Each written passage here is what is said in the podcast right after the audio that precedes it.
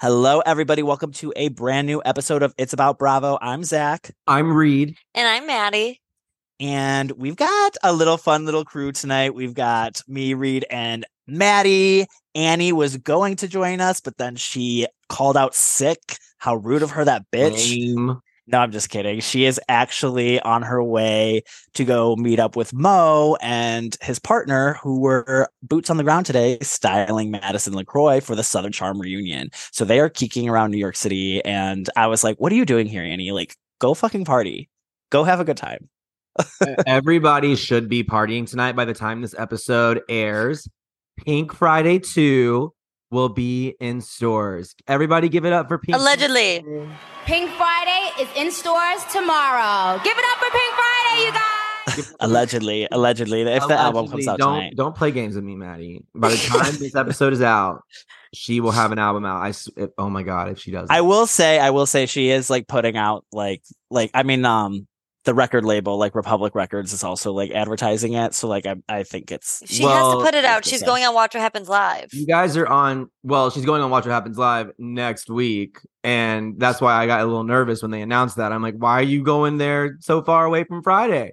What's happening? Are you delaying it again? Because she, if you guys are not addicted to Twitter, which, um, you know, I could, I, I don't understand that lifestyle. Um, Nicki, Nicki has delayed the album. She, it was supposed to come out November 17th. I am the biggest. Am I a Nicki fan? Pull up in the Sri Flip in Lanka. the Sri Lanka. Am I a Nicki fan? Pull up in the Sri Lanka. What? This is Bravo related because she has been on Watch What Happens Live before. She's hosted the Potomac reunion. She is a Bravo fan. And next week, I think because Kathy Hilton is her biggest fan, and Kathy Hilton is in all of her fucking comments being like, can't wait for your new music queen. I really do think it's going to be Nicki and Kathy together at Watch. On What- Watch What Happens Live? You think both? yeah, because there's usually two guests. Kathy was literally just on though. I know. That's why I was like, oh, will they really bring her back? But, But- she she literally said I could see the doorbell ringing and like Kathy coming out and saying hi, but like that's about it. I guess that's true. Because she literally said, let's do an Instagram live soon. So I just could see Andy Cohen being like, why don't we get you together? It would be iconic. Come on. Like, It would it would be I very want it. iconic. But I think Nicki Minaj is also at the stature where she does a single alone Watch What Happens Live. Because that's what like the big stars do. Yeah, I agreed. Mhm. And like, I mean, they It's just Nicki had Minaj, Nicki Lewinsky. Yeah, I was gonna say her ass could take up Nicki the Harajuku Barbie, Nicki the her right her right cheek is first chair next to, next to Andy's. Anyways, uh yeah, so it's gonna be a fun little crew tonight. We're missing Annie, but she is partying with our Modesto and Mo was boots on the ground at the Southern Charm reunion, and we heard it was fire and that it's gonna be a really fucking good reunion. So yeah, I'm tuned that. excited. I'm so excited. I'm ready for it. But anyways, without further ado, let's get into That's my opinion. we want to talk about the recent episode of Dancing with the Stars. Dancing with the Stars season just wrapped. Ariana came in third place, sadly. Uh, but she tore. She fucking ate it up. And she she ate it up and then at the end obviously at every single the end of every single dancing with the stars reunion they announced that they're going on tour and their tour dates and who's all going. And ariana wasn't on tour and everyone was kind of like hmm why is she not on tour? Next day pops out she is going to be the star of chicago. She's going to be roxy in chicago. So she's making her broadway debut like this bitch is a star. Okay, They're gonna see Roxy. Isn't Roxy, like, dun, the dun, Haven't like so many Bravo celebrities been Roxy? Um, no. So many Bravo celebrities have been on Chicago, but not all of them have been Roxy. Lisa Rinna was Roxy. Um, Erika Jayne was Roxy. That's what I'm trying. That's what I'm Nene- saying. So many. no. That's two. Nene Leakes was Mama Morton. Okay. Um, Who- and who- then it was Luann. I don't think Luann was on. Did Luann never do a Broadway show? I feel like she did. No. i mean after we, would have saw heard- her this weekend do you think she did a broadway we would have not heard the end of it if she was Actually, on that's Broadway. very true. She would have like everywhere she goes, she'd be like Broadway actress, singer, and uh, I would have. She would have been like star, that Louis time that I was on Broad, uh, Broadway. I was on Broadway. um no they said i think it was at least five five bravo labs have been on um in, been in Chicago. I'm trying It's kind of like the Ryan. Murphy American Horror Story of like Bravo celebrities. Like whoever is in charge of Chicago is like, oh, another one. Let's get let's make her Roxy too. I'm trying to think. Oh, it was Erika Jayne. Candy was Mama Morton too, and then Nene, and then Lisa Rinna, and now Ariana. So that makes five. the Bravo to Broadway pipeline is alive. I mean, but yet Tom Sandoval is singing karaoke in a West Hollywood bar. Nice. uh, where he belongs, honestly. Um, I'm excited for the new season of Vanderpump. Just a little sidebar. Um, I'm. I mean, we we haven't really seen a lot, but they keep doing little promo teasers. we haven't seen like anything really, actually.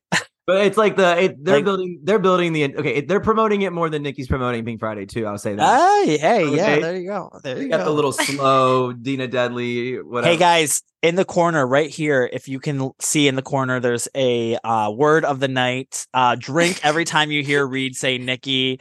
Um, if you heard, okay, at the end of the show, Reid said Nicki 535 times. Do Don't not drive, if you've been drinking. Get an Uber. Um, yeah, but anyways, Reid is gonna get lashing. I'm too excited. It's his Christmas. It's his Christmas. I know. I'm just like playing with. I, I I would be the same way about like if a Lana album was coming out tonight or something like that. But um, Lana hasn't starved me as much as Nicki has starved the barb. So I will. I'm also a Laninator, so I get it. Like, Yeah. Um. But yeah, no, Ariana. I I would love to go see her in. And apparently she's like, she was trained in. I didn't know that she was trained in theater. She was like a Well, theater major. Yeah, if most of the if you look at the staff, the staff of Vanderpump, well, yeah, the staff. Anyway, the characters on Vanderpump, they all went to LA for a dream. Most of them wanted to be actors or musicians or models. So yeah, she she came up that way. That's why she moved to LA in the first place to be. But I thought I thought she was trying to be a comedian. Oh, Wow. that's right. I thought Maddy was going to say a lot of these staff they moved to LA with a dream to serve goat cheese balls and a salad on the, yes, that was their of- dream. I'm currently doing a Vanderpump rewatch from season one, and I'm making my brother watch it with me. And it's always so fun when you make like someone who's like never seen it like watch it with you. Um, and season one is such. So season two is even better. I know. I can't wait. I was like, I can't wait for season two. But like, season one is just like a time capsule. Like, it is just like watching a goddamn. It's like opening a time capsule. You're like, that era was truly like the chunky necklace, the sock bun, um, like the American Apparel hoodie, like no, all of those. it's like, true. it's so crazy to watch it. I don't know. It's just like such a time capsule. I'm obsessed. And like it's it's so funny. Like I was watching the reunion, like part one. Uh, it's just one part, but the season one reunion, and they were talking about when Scheana put the sunscreen on Jax's back during the Pride float, and Lisa Vanderpump is like.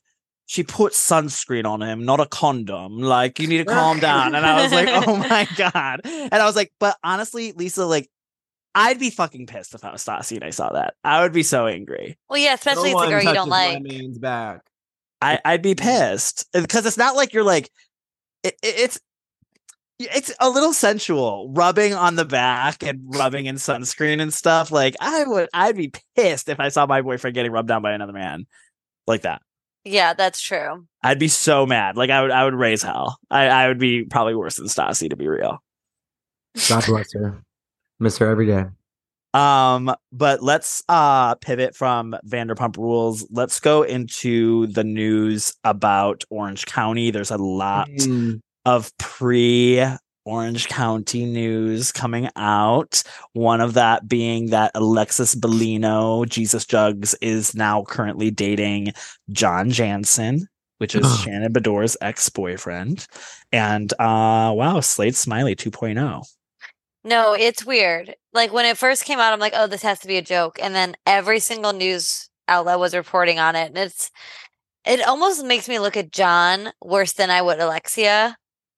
Alexis? Alexia? Alexis. Alexis. Um, makes me look Oh. at John worse because Way worse. he is a homie hopper, one, and he just wants the fame. Not a That's hom- why he's with, that's why he's with Jesus Jugs but he because never he wants wanted to be on be fame. But he never wanted to be on camera with Shannon. No, I don't. I, I I think he played that. I I think he fooled us. What all. I think he I said think he- that. What if it was just Shannon? He actually wants to be on camera, but with Alexis. You know, that's for sure true. He did not like Shannon. No, I think he just wants. I think he's just a fame hungry guy, but it's like more subdued. It's like he likes the idea of being with like a famous person and being Yeah. And being well known. I don't think he likes like to be the star. He, I don't think he's not like. There's different guys that like are on these shows that you can tell like you know we like Peter a whole lot better than we like Patricia. You know what I'm saying? Like Yeah. we, like there's the ones that like want the camera time like Joe Gorga, you know, those Mhm. kind of men. But like, I feel like John Janssen just like almost like the status and the idea of it. I think he's a different kind of beast. Yeah, he poor Shannon. She cannot find a good man to save her life. But the we now that we're talking about like the fame hungry of John Janssen, it's not confirmed that Alexis Alex my God. Al- who what's her name? Alexis Alexia. Bellino. Alexis. Why do I keep saying Alexia? Alexia Balloon. Um because it's past my bedtime and I shouldn't be recording. Um but she might not even be filming this upcoming season of Real Housewives of Orange County. So why is he even homie hopping to her? Well, I've got a lot of opinions on this, and I'm gonna put my tinfoil hat on because apparently they're all saying that Alexis is out. Uh, apparently, Alexis. I sound like that kid from Ellen. Apparently, Apparently, apparently, apparently. apparently uh, alexis was in talks with bravo about coming onto the real houses of orange county with a full-time contract and uh, bravo really wanted her obviously this is a huge storyline uh, yeah, Bravo I- so that kind of makes sense. she was at BravoCon. She also said the shadiest thing at BravoCon when she was like, "As the only person up here who hasn't slept with Slade Smiley," and I'm like, "But you're with the Slade Smiley 2.0, girl. You're starting the new era." Mhm. um but and uh reed and i met her at and that was a key that was Oh. super fun. uh Don't remember but it, but God bless her. Was- i had so much fun with jesus jugs and i want her on the real Housewives of orange county i think that the answer and the success of the real Housewives of orange county right now is not bringing in new blood it's bringing in old blood and i think that has been working like bringing back heather bringing back tamra it's like and i'm gonna kill bravo right now for giving Vicki the Lifetime Achievement Award, award at BravoCon and then not giving her a full time contract. I'm gonna, I'm gonna kill them. I'm literally gonna kill them. I I'm feel so like that was it doesn't way make of- sense. no, I feel like that was their way of like laying her to rest. Like they were like, we're gonna give you this, like you know, like it's like the MTV, the VMA's Video Vanguard Award. I see what you're saying, Reid, but that's so evil. Like I hate yes, that they I know, know it is. they they know how bad she wants to be back on that show. Like she's literally foaming at the mouth. Like li- get get her her orange. It's like, and then she also did like a good job as like a guest this season. Like she was like.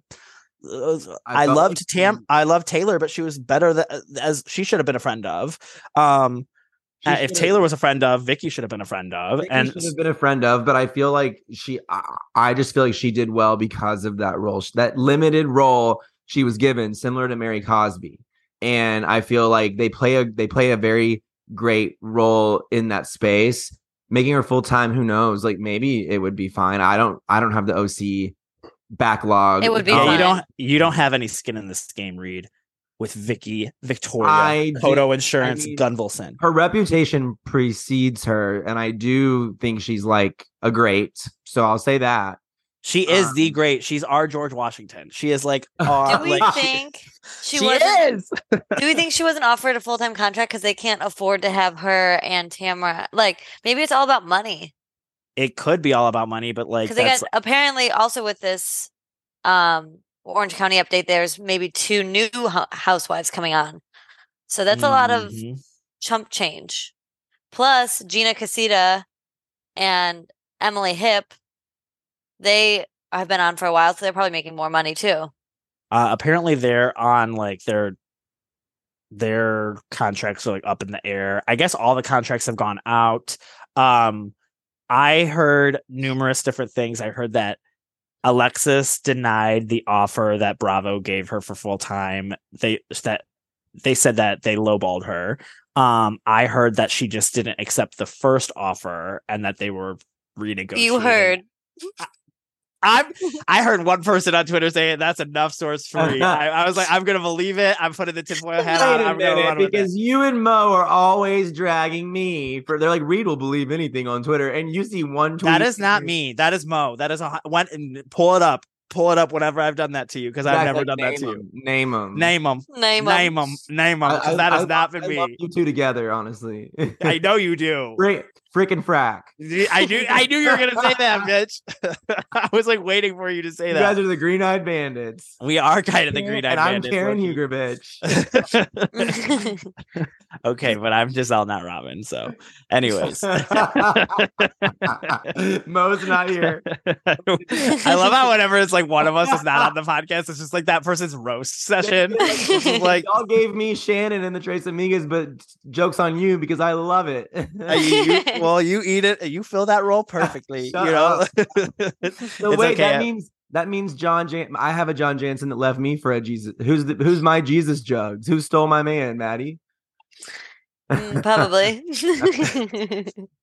No, Okay. j- I, I am a Shannon Beador. Actually, I'm in my Shannon Beador era. we all kind of we, like we all have a little Shannon in us. we, we all we and we all have a little Tamara. Some of us more than others. Mo. Oh Mo. I feel like we we all dip our toes in the wa- in the Tres Amigos We uh, waters. Do you guys you guys know that quote from um the Cats of Victorious? I think we're all singers. I think we all sing. I think we all That's sing. us right now. I think we all Shannon. Ugh. Me and Maddy just recorded a Patreon episode that's coming out soon, all about married to medicine. Take a listen, sign up for the Patreon when that comes out.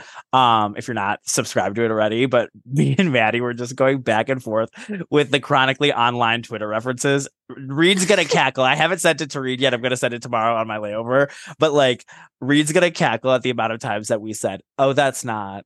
Oh, that's not. We, or like, in a sense, and like, Oh, that's in the sense that no. you know what I mean. In, in the sense that no, we it was bad, guys. it was You- so bad. We just if you're not a that's, like, the Patreon best, like, subscriber, you that's the have best to reaction when you don't have when you're gagged, just being like, "Oh, that's not." Oh, that's not. Oh, that's not. Reid's Uh. Reid's got it. the clock is gonna hit twelve o'clock tonight, and then it's gonna hit twelve oh one, and there's gonna be no Pink Friday 2, and he's gonna be oh, that's not. That's not.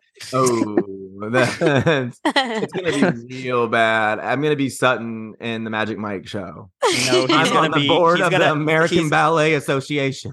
Reid is gonna no. Reid is going to if she does not drop this album tonight, he's you're gonna see an AI generated picture on Twitter with whatever coins that he has left of Gag City, and it's gonna be like.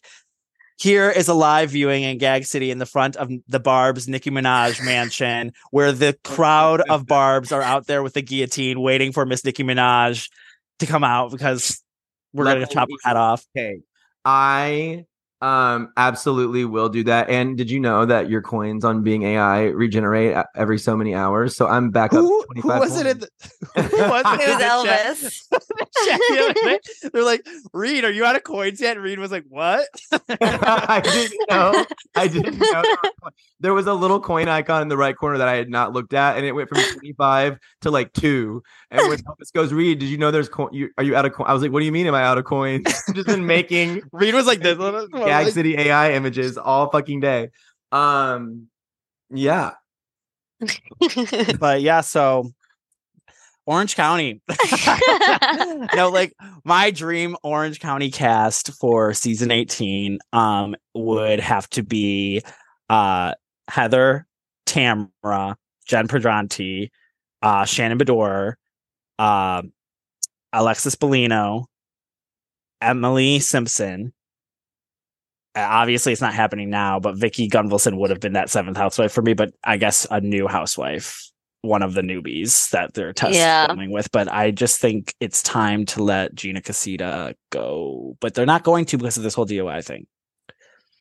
yeah. My Let the children. go. My My children. children! children. it's like my favorite. Like Shannon, what, Shannon, what you said was so hurtful. Shannon. I, I I like I like walking around and just impersonating Gina Casita. Like it's Yeah, you're, that one's probably your best, one of your best impressions. it's one of my favorite Gina. ones to do. It's like you are a sloppy chihuahua. Go on, win. um, I don't know. Bring back Kelly Dodd. okay. I'm, I'm kidding. Oh, that's not. Oh, that's not. no, in a sense, in like sense. okay. Anyways, hopefully we see Alexis Bellino in some capacity on the new show because I just don't, I I hate when they do this when they fumble like a bag of like a storyline where there's like like uh the most recent one I could think of where it was just like a a, a perfect season was right there. Right in the lap of the Real Houses of Atlanta with Falynn, Porsha, Simon Yep. the body of it all. It was right there, and we did not get it. Um, and I would hate for us to go down the same path with this John Orange Janssen, County. Orange County stuff, and then just not see Alexis Bellino on the show. Like, I just think that's like ridiculous. And I think it's like time for the Alexis Sons. I agree. okay. Anyways, um, I want to give you guys the floor to talk about uh the Countess Luann show that you guys just attended. Okay, yeah. So Countess Luann came to Chicago last week, and Reid and a few of our friends bought tickets, and it was day of, and I was just like, I'm so jealous you guys are going. Like, I wish I could go. But listeners, you know, I've talked about it many times. I've been laid off from my job, so I don't have a little extra coin to go to Luann just on the weekend. And Reid was like, It's your Christmas present. You're coming with. So Reid got to bring me, and it was so much fun. I had more fun than I thought I was going to have. Like I it was so it was a good group of friends. Um Luann is so just so unaware that she thinks she's Beyonce. Beyonce, Beyonce, Beyonce. In the small little theater in Chicago, she thinks she's Beyonce performing Renaissance in Paris. I'll give it to you. She's a performer, and she and she's a performer, and she's giving the people what they want. Eh, or no, she's a showman. And Yeah, she's she's, a a, show- showman. She is a showman. I saw her in DC for her Christmas show like a few years back, and it truly is so like it, it would kill a pilgrim. Like as Maddy No, it, it Like, it would would- totally kill a It would destroy pilgrim. Like I think there's did she do this part did this bit with you guys where there's a whole video of her making exile Frances?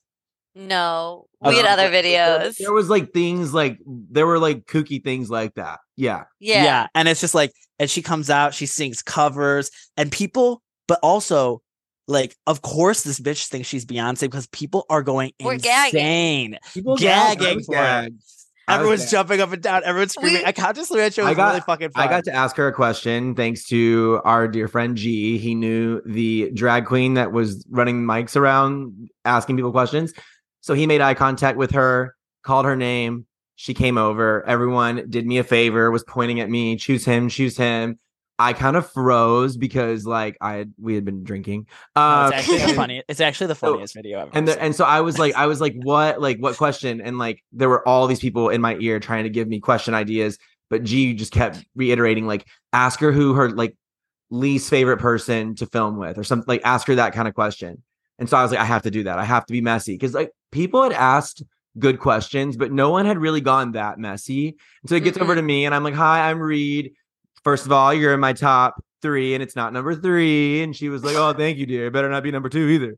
Uh, Dude, that was so fun. That was so funny to me because then Reid was like clearly like, like you're not my number one, and Reid was like, I yeah. like, okay, okay, I feel bad. Honestly, guys, I have a confession. She's actually I last time I ranked, she was my fourth because I have care. I have Nene, not the fourth. I have Nene, Karen Huger, and Kim Richards, and then Luann. But I think I can move Luann into Kim Richards' spot because Kim hasn't been on in a while. yeah, good call. Um, That's a good. and call. I love Luann. I just I I know uh, like for some people it's just it's Sonja or someone else, and I love Sonja's de- so much. Sonja's like number five actually, but Luann is like just something about her. Just it's like Housewives to me. And yeah, for me, she's my RHONY lady. Like she's the yeah. I like I think of.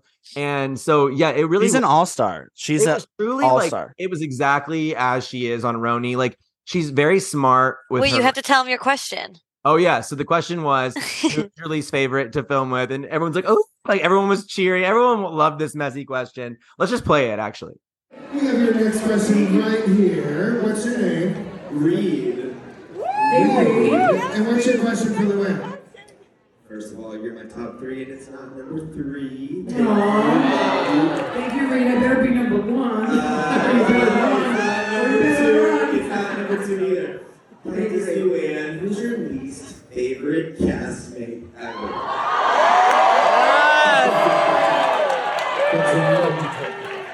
who? Who? No, Kristen is actually sweet, and she's on the Ultimate Girls Trip coming up. Um, okay, Carol Radziwill.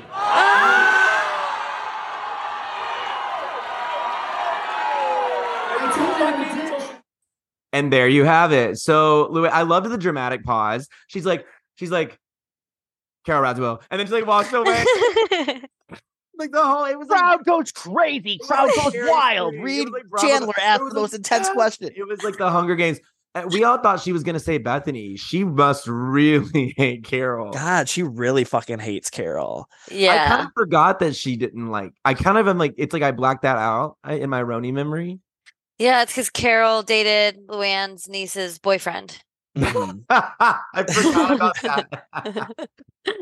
Yeah. yeah. Yes. And Adam, his name was Adam, right? yeah, yeah, he was like on the season then for like he was oh, on like he was, three the other chef, yeah. seasons. So he fun fun fact, Adam was from Des Moines, Iowa. I was a news reporter in Des Moines, Iowa. He and his dad, his dad has a pilot license. They were flying a private plane and it like malfunctioned and his dad had to emergency land and they like it, they could have died. I did a news story about it. Adam was in New York. He was still dating Carol Radziwill at the time. I just didn't watch Housewives. People were like, "Oh, he's dating that housewife of New York." I was like, "Oh, I don't know." They're like, "She's older than him. She's older than him." And I got to interview him on like Skype, and then I got to go to his dad's house. He's a very wealthy family, beautiful home, and I got to go to his dad's house and interview his dad about like them basically coming close to death. They were close. They, they're close to death.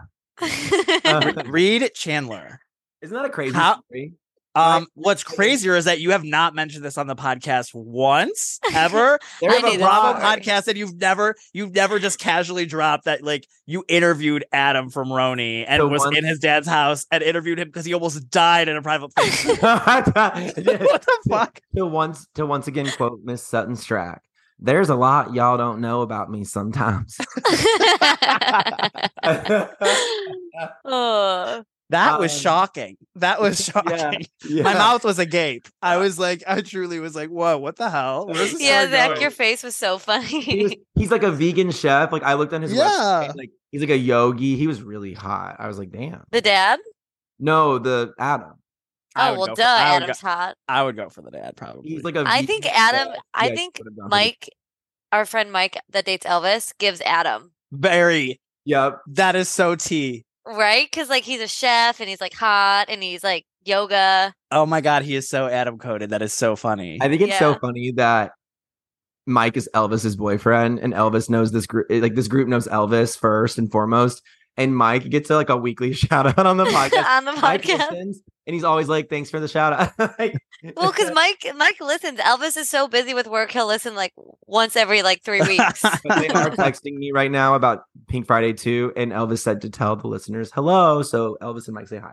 Aw, hi, Elvis. We'll have So to have good. like them on the podcast, like together. I think it would be. I always say because me and um Mike have completely polarizing opposite opinions when it comes to Bravo, Oh. and like we are always like arguing on Twitter. And I just think it would be a fucking key to have him. Mike hates Yes, it would Lisa be like- Barlow, and that's that's hard enough for me to deal with. Oh, I would Um, just. Oh, I. it would have to be a week where it reads off. I don't know if he could handle that pre- Yeah, I the just- pressure. Uh, uh It would have to probably be like me and Maddy and to put Mike. To put a little bow on the Luann story, um, she does a lot of like her, she knows her brand really well. Like she she references iconic moments from RHONY, from Crappie Lake. She did a Q and A about Crappie Lake. I'm pretty sure, or did she do? A, she did like a Q and A. Um, yeah, she did. She really referenced Crappie Lake a lot, which I enjoyed because it's like newer stuff that we've only seen once. wanted her to like diss Kristen Taekman when I asked who she hates the the most. Yeah, And she was like, "No, Kristen's on the new old, uh, Ultimate Girls Trip, RHONY Legacy with me." And it was wait. very- Can we? Luann's good at like at like promoting. oh for sure. Can we talk about that for a second? Because I think Luann is the only one promoting that goddamn show. RHONY Legacy. I know it's coming out next I- week, guys. We're it gonna, I literally- keep forgetting it's coming out next week. I know, I know, and it's like bothering me. But you know what? I literally do not care. I do not care. I've been waiting.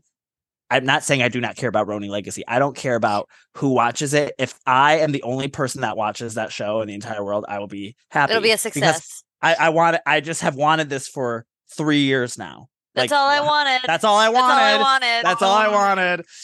Um, and I've been waiting for this. It's finally coming. I don't care if it's ass. I just literally want to see these women. That it's is not going to be asked because these women on our screen is just good TV. Even RHONY's quote bad seasons aren't other than like the Leah Eboni seasons. but those weren't our core girls. Like our I- core girls always ate. I still argue that that is not the worst season of Housewives history. Period. It's just not. It's not. It's a bad season. I'm not saying that it's a good one, but it is far from the worst. And there's a lot of other seasons that should have gotten the other. If we're gonna go by standards and just cancel everything when they have a bad season, a lot of them should have Well, gotten then- the chop. Yeah, before that. Potomac would be going six feet under right now. Yeah, in a casket, and not unlike the one that uh, Quad walked out of in this last week's episode of Married to Medicine. it's it's rough, but I'm super excited for RHONY Legacy that premieres December 14th, right? yeah, yeah, not- next I think so. Thursday. And then tonight, as we're recording this episode, Southern Hospitality is back, and I am so excited for Southern Oh, Hospitality. I'm I'm so excited. I was seated actually. I'm gonna until I got a, the call. Oh, sorry. Uh, what, you lick peanut butter off his dick? What? I'm so confused. I'm so confused. It's- Grace Lilly. I'm I'm so excited. I really like these those characters last season. Like these people, it's giving old VPR, the young, dumb, broke people that are just trying to make a living. Listeners, if you didn't watch last season, I believe it's only like eight or nine episodes. It's really short. Or Catch up off- and then watch this live because maybe we'll do a little Patreon on it when it comes out and there's a few episodes because we all like love it. It's a it's a really easy watch, and if you're hating Housewives right now or some franchises, at least you can get a little palate cleanser. Yeah, It's good. it's, It's, good. good. Um, it's a good appetizer for the new season of Vanderpump. Yeah. Yes, exactly. And and guys, hop on the train now because I feel like it's just only getting better. Like I feel like it's only getting better. Don't- Um Because like now I don't. I'm like so intimidated by like Southern Charm and Summer House because there's just so much already that I haven't seen. So it's nice to get in on the ground floor with something and watch it as it airs. It feels Yeah. way easier to to be a fan. You know. But you Yeah. know what I was thinking today as I was like watching um I was watching a lot of Bravo today in preference for this episode and um I was thinking about like the adrenaline and like that I had when I was binging Housewives for the first time and there was like seasons and seasons and seasons that I had at my like fingertips that I was like can't wait to get to season 9 of The Real Housewives of Atlanta like can't wait to like you know and it was it was just so I ah I je ne sais it's there's like a funny Twitter meme. It's like when I sit down to watch an episode, uh, episode one of episode 20 of season eight episodes or something along those lines of like just like cuddling in bed and knowing you have so much TV to watch. It's And it's that exact thing to me. Like, oh, I get so excited when there's like 20 episodes I get to binge. I'm like, yes, it's just that binge. lock me in. I know. I'm that's where I, that's where I'm at right now with the Crown. I've been like binging the Crown because I like missed like the last season, so like I had like the last season to watch, part one of this new season, and then part two is dropping like next week, and I'm like, You got to wow, catch I up. have a I have a lot to watch. I'm loving. I I'm loving get every second. I'm like British royalty. I just can't get into. I'm so I couldn't get into it. the crown either. I watched like the first two seasons. I'm sure the Princess Diana seasons are more interesting. they are they are very much more interesting and like i don't know i just like i was telling this to my parents um the other night i was like i just love like if it's not reality television i love a female like like shows with strong female characters that have long monologues. So like Sca- like so like scandal i would eat or like or like Grey's Anatomy, you know, like you'd have Meredith being like, "No, and you walked out on me, and you were the one who left me. You walked out." You know, she would go on like these tangents, and in The Crown, you have like Princess Margaret, Chef's Kiss. Like every time, every time Princess Margaret is on screen, she is like, "I do not do this for the sovereign. I do not." Blah, and I'm just like, "E e e e e," and it's just like I love it. You actually get through some boring scenes, but like the performances are really fucking good. Like I get why it's Emmy nominated. Yeah, fair enough. And like, I think it's just nice that we have a new, like, modern day Princess Diana with Monica Garcia. So it's just kind of we get to, we. I the people's like- princess. I feel the people's prince. I feel like I know like what how they felt back then because like I that's how I feel right now. And she's misunderstood, you know. She's misunderstood. yeah, and we need a beanie baby. but loved. and we need a beanie baby. I'm dead. So, well, that is. That's my opinion! Let's get into the Real Housewives of Beverly Hills.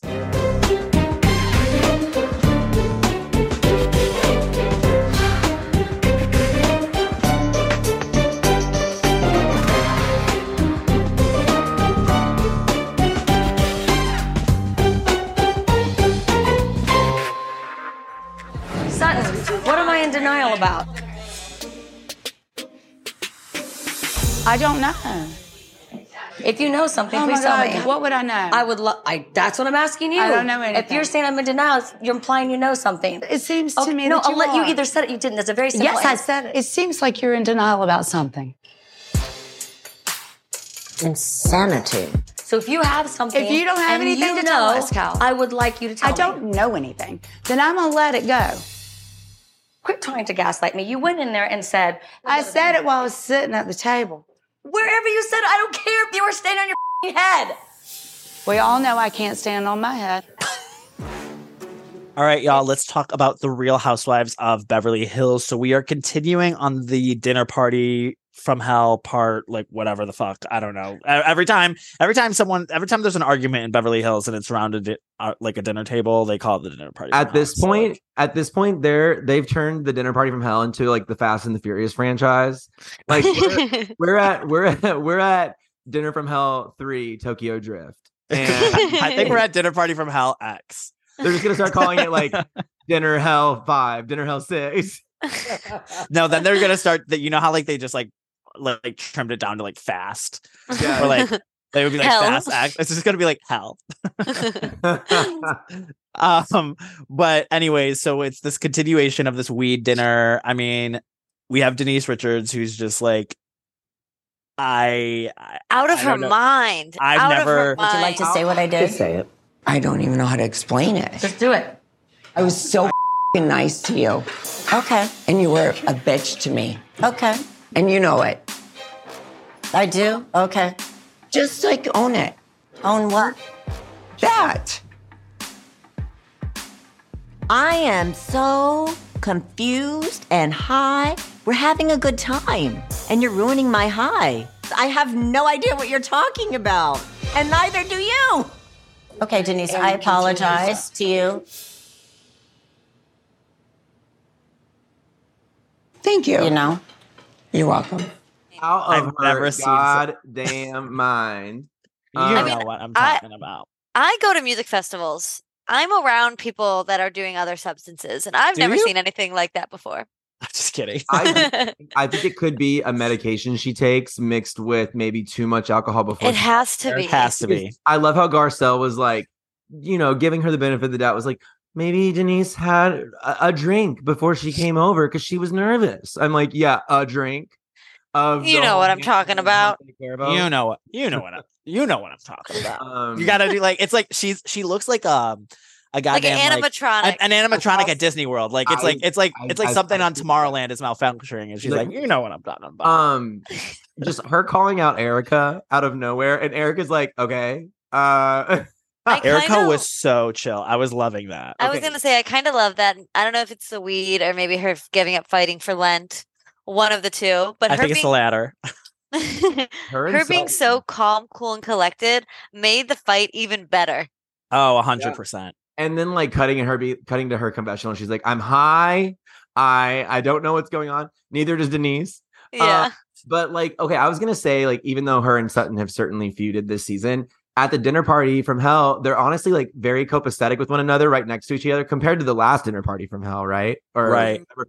and um sutton okay so i did like on our instagram like the shadiest oh, housewife confessionals of the week. I'm like i just think there's so many good ones on every franchise. On beverly hills i awarded it this week to sutton. She's just so she's a shade assassin in the fucking confessionals especially this season.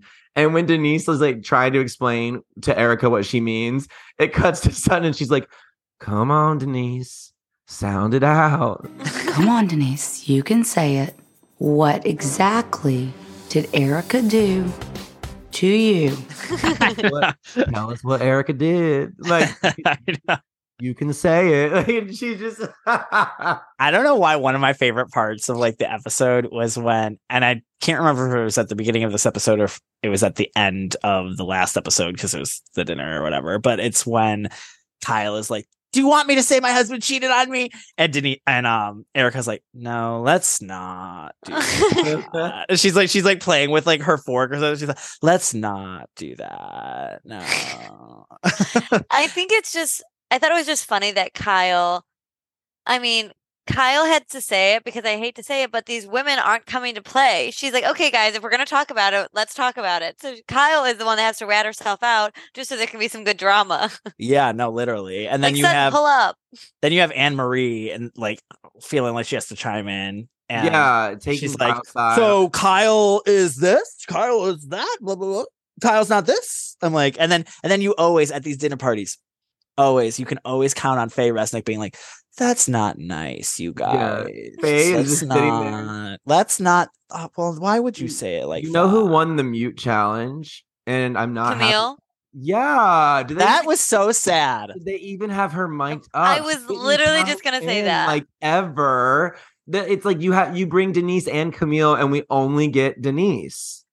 We got more from Cynthia Bailey this episode than we got God from they gave her they gave they gave her the Sutton's friend Name super card. graphic. Zack, when last week's episode, I was really upset that everyone got a lower third. Even like at Garcelle's party, Larsa's said uh Garcelle's friend. But when Cynthia Bailey walked in, there was nothing. It was crickets. There was no little, there was no name tag. Like there was nothing on the screen last episode. So I was really upset. But this episode, they gave her a name tag. A name tag. Okay. I, I- thought it was funny when she said, "I think everybody th- at this table can f- be in a relationship if they want to," and like Erika just looks at Sutton and goes, "Ha!" Ah, like so, like just I, subtle I, I. I feel so in my Erika right now. I'm just like, I just want that, you know, I'm like completely just forgetting about my last relationship. That once in a lifetime kind of love. And then where you okay, fall in love. This is where I awarded Sutton the shadiest line. It cuts to Sutton. She's like, Erika, you had that love story. I want one of those things you see in the movies where you just can't be apart and you just, oh my gosh, we must be together. It's like romantic and you do all these things. Erika, you had a love affair like in the movies. It's Harold and Maude, only in reverse, which will probably eventually be made into a lifetime movie or something like that. Like, and it's probably going to be turned into a lifetime movie. Lifetime movie. She's just like so shade. Like Erika, you did have that. she is okay. And then lighting up a joint at the um That was so Lighting up the joint at the table was And- so and- good. And, and the thing is, I was gonna say, you know, whose commentary I really enjoyed at the dinner t- party from hell was Crystal. So Crystal's just chilling over there, and she's like, Sutton is a walking contradiction. Like, I love her, but like, how are you gonna storm out a Magic Mike and then light a joint at a dinner table? Like, you know, I actually did enjoy Crystal this episode, I will say. she was cracking in her confessional. She was Her cracking cra- me up too. yeah. like what? What? I was- Crystal, You know who had my favorite line of the whole episode? Is uh Is your chef's. oh? I was gonna say when, like, when, when do she was like, when she was like when Denise was clearly just like off her goddamn rocker and they're like and she's like when, when she goes uh, Erika apologizes to Denise and she goes, she goes, I'm sorry and she goes I, I apologize Denise and she goes Denise, thank you and she goes yeah and she- you're welcome and then thank you. You're welcome. You're She, like heard Thank you. You know? You're welcome. heard herself say thank you. It was so and she's like thank you you're welcome and then the cooks are like Denise Richards is fucked up you know you're fucking wasted when you like say you thank your yeah thank you and you're welcome to yourself like you're not it, it was insane. That and she was of- just like she was just going in and I was like, what is and everyone's like, and this is this is the part where listen, Garcelle, if you're gonna hold all these other people to the fire and hold these people accountable and everything like this, this was your moment to be like, Denise, no, what are you talking about? Like, I'm your friend and I don't even know what the goddamn like what you're fucking talking about. Like, no one knew what Denise. Go back and watch watch the seasons. Go back and watch the show. Go back and watch the show. Go show. watch the show. Go watch Well, the what, show. What, it- what, what, We'll come back, go and come back and watch the show. oh my gosh. Everything that Denise was doing was just so funny because she was so drunk. My favorite quote of the episode Baby, is your jacket on upside down? Denise, is your jacket on upside down? Like, I liked when De- I liked when Denise went, "Is yours? Is yours upside down?" And then Dorit literally looks down at her thing, and then it's like, "What the what Twilight? You you're you're watching Dorit be like, what Twilight Zone am I in right now?" Dorit sometimes can have her little shady remarks. She was, I don't think, had ever She been was trying to help nicer. a sister out. I don't think I've ever out. seen her. And she's like, "It's about the jacket." Just I whispering. was like, "Don't do this. Don't don't do this." And she's like, "About the jacket. You know what the fuck? I don't give a flying fuck about the. I was like, oh my god, and it's so funny because you know what this reminded me of, but worse, like way worse. Like I feel like this was a worse situation. Like Denise was giving wackier Kelly Bensimone. You know, like when Kelly Bensimone Yes. was like, when when people would be like, "What do you?" do?" She's like, "Don't do that, Bethany. Bethany, no, Yeah. Bethany, don't. Bethany, don't don't do it." And Bethany is like, "What are you?" What are you talking about? She's like, Bethany, you know. Don't. Don't do that, Bethany. So it was so that. It was very, very uh Kelly Bensimone coded, but like, but like to another level. Yeah. Like, you know, it was like insane. And she's like, don't and it the whole way out to the car, like Kyle's like pushing her into the SUV and it's like, get out of here. Like, you know, like it's okay. She's like, she knows what she's just so she's a fucking bitch. Jesus Christ. this episode was super fucking funny, but when when like Kyle and Sutton really got into it, it got really dark and it kind of reminded me that of a lot of out of all the like Housewives franchises, I feel like Beverly Hills has like a history of th- they just get it gets dark. Like It gets dark so di- quick. not all diamonds and rose, you know? It's like very much like underneath the surface. There's like really fucked up things going on, especially around Kyle's family and like her sisters. And I feel like there was it was an extension of that in this week's episode with like Sutton and like just they were really like putting each other on blast in front of everybody. Well, I think what we're realizing in this episode is that this feud between Kyle and Sutton is mm-hmm. actually not very superficial. It's actually like deep. Like there's some like the, and I don't even think the two women they were just scratching the surface of actually how they feel and the animosity that they feel towards one another. And Kyle and people have brought this up on Twitter. Kyle argues with Sutton as if Sutton is like Kim Yeah. or I- Kathy. And I think it's because of Sutton's relationship still with Kathy. Maybe that's what triggers her more because she wants to be so good with Kathy and make those appearances. But when Kyle was really hurting, Sutton was kind of like turning a blind eye to it. So I feel like it hits her deep like a sister does.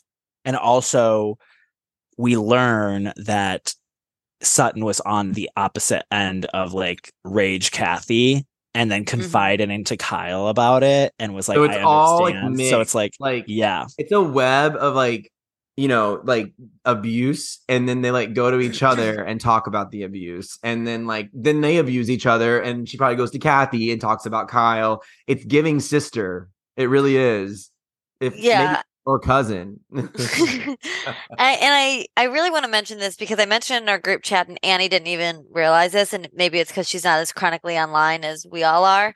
um, but before the season started filming, Kyle lost her best friend to trigger warning, suicide, and so I think she made all these lifestyle changes more from that aspect on her life than like maybe Mo cheating allegations.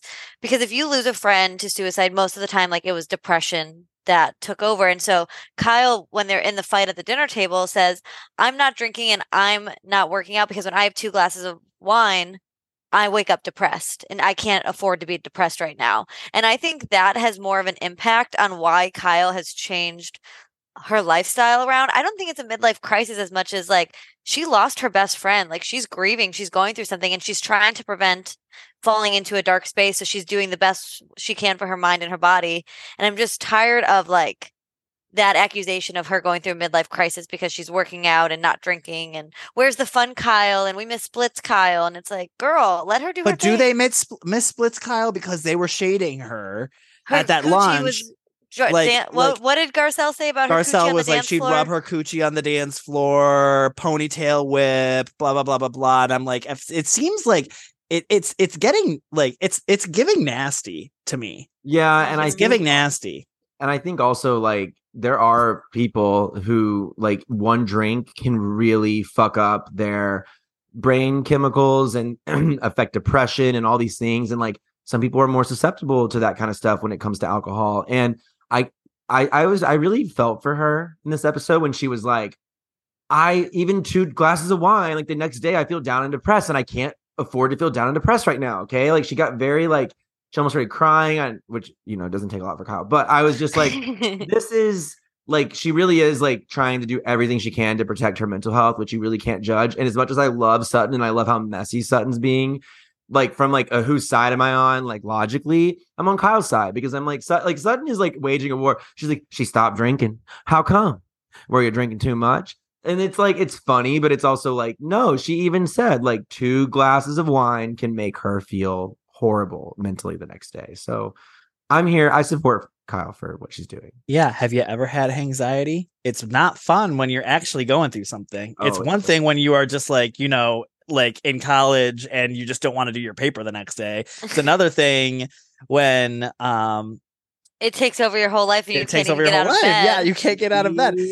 And we fucking know that Kyle's an anxious person. Like we've seen that in a lot of different ways show up, you know? Oh yeah, for sure. So I don't blame her at all for that.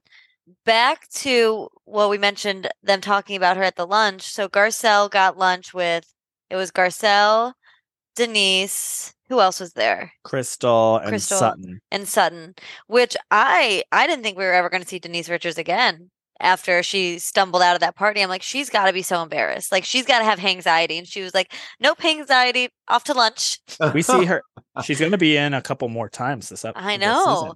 It's just so funny to like kind of go back to when she was on, and she was almost a little bit more like. She was very sensitive about her image. Like she didn't want Yeah, the girls was pretty stuck talking. Yeah, and now it's like, what was that party? And the next day you're ready to film again. I know. And then like there and then she finally brings it up that like what she was talking about was that threesome conversation. And I'm just like, well, why couldn't you why couldn't you say that? Why couldn't you articulate that? And we knew in that. Well, yeah. But in that scene originally, I remember getting pissed about that because Denise, like, your husband is Charlie Sheen. Your ex husband is Charlie Sheen. Also though, that's what you're mad about from the previous season. Not that they were insinuating that you were eating Brandi Glanville's coochie. Like that's not what you're mad about. Like I, I, I like you're mad about. I feel like she's Well- I feel like she's moved on from the Gucci eating. I think she's back eating the coochie. Probably. I don't know. Like it's like, why are you? What? What? What she's is? still with what's the real issue? Huh? She's still with Aaron. Yeah, I believe Yeah. so. Like, probably. Like he's like he like squeezing her hand on the hot mic. Where they're running away from like those like scientists that wanted to steal like Aaron's like ideas and like freeform thinking and stuff like that. He's a, he's a mess. he's weird. Surprised he's I- still around. No, she's probably just getting more and more cuckoo the more years. That's honestly probably it. He's probably making her cuckoo. I think, yeah, I think she's going full blown cr- crazy. Did Well, you see that Andy um said that we probably won't? What did you say? I said, "Well, cast her, well, I was just her golden ticket." Reid is like, get her on, get her on TV. Um, well, Andy and Andy said we have a woman having a mental breakdown. Andy said that like we're probably never gonna see them really again. Her and Camille, um, not not ever again. But you know, like they're not gonna be into any moved into any bigger roles than whatever. they Yeah. this past season, which I I get like, but I don't know. I love chaos energy Camille, and like I also love like that we are getting like it's sad, but Mean Girl Kyle. Like I love Mean. I love Kyle. Mean Girl Kyle. Give it to me. Give it to me. Give- I I love Mean Girl. like the whole fight in the kitchen with her and Sutton was truly like like Reid said it did it did get dark and she was yelling and then you have Sutton like being like you've already lost two sisters do you want to lose a third I know that's that was favorite. low. that Uh, was low and Dorit fucking tattling on Sutton right away to Kyle. Like, yeah, my queen He was ready she to had to do something He was ready to tattle. Um, what else happened this episode? Anything? We had they Kim played Richards. pickleball.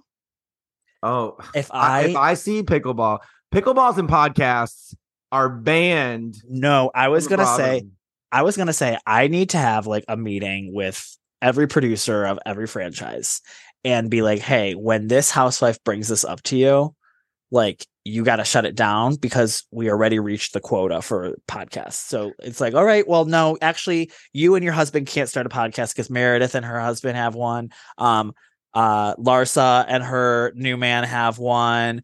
Uh, all these, no, there's already we're a podcast up. Okay, so pick a new struggle. All right, let's let's do a pickleball event. Nope, Vanderpump Rules did that in season nine. You're gonna have to do something else. We need someone to fucking do. Let's do. Let's smash mirrors and like get angry. Nope, Let's already do did that. a 1920s Great No- Gatsby party. No more shamans. We like yeah. Let's do a No shaman more event. No, like spiritual healers. No, there's so many like repetitive things, but pickleball is I think is what sends me over the edge because it's like the kiss of, of death. because of the season nine Vanderpump reunion, Vanderpump season that it's on, and that Yeah. was like a bad season. It was hor- no, honestly, like I have so much trauma. Like when I hear like pickleball, I seriously get triggered. I shake. I like my body convulses. So At when I was watching when I was watching Potomac and they're like, "We're having a pickleball event," I was like, "No, no, God, no, please." At this point, pickleball is more featured than COVID was A hundred percent. A it, hundred percent. it does not have a break. And of course, I thought it was. I just thought it was funny when Kyle went to go play pickleball that she ran over there. I wonder how far it was. I do too. What I want to Google like how she said she lives down the street, but then Anna Marie or Anne Marie, however we're gonna say it this week.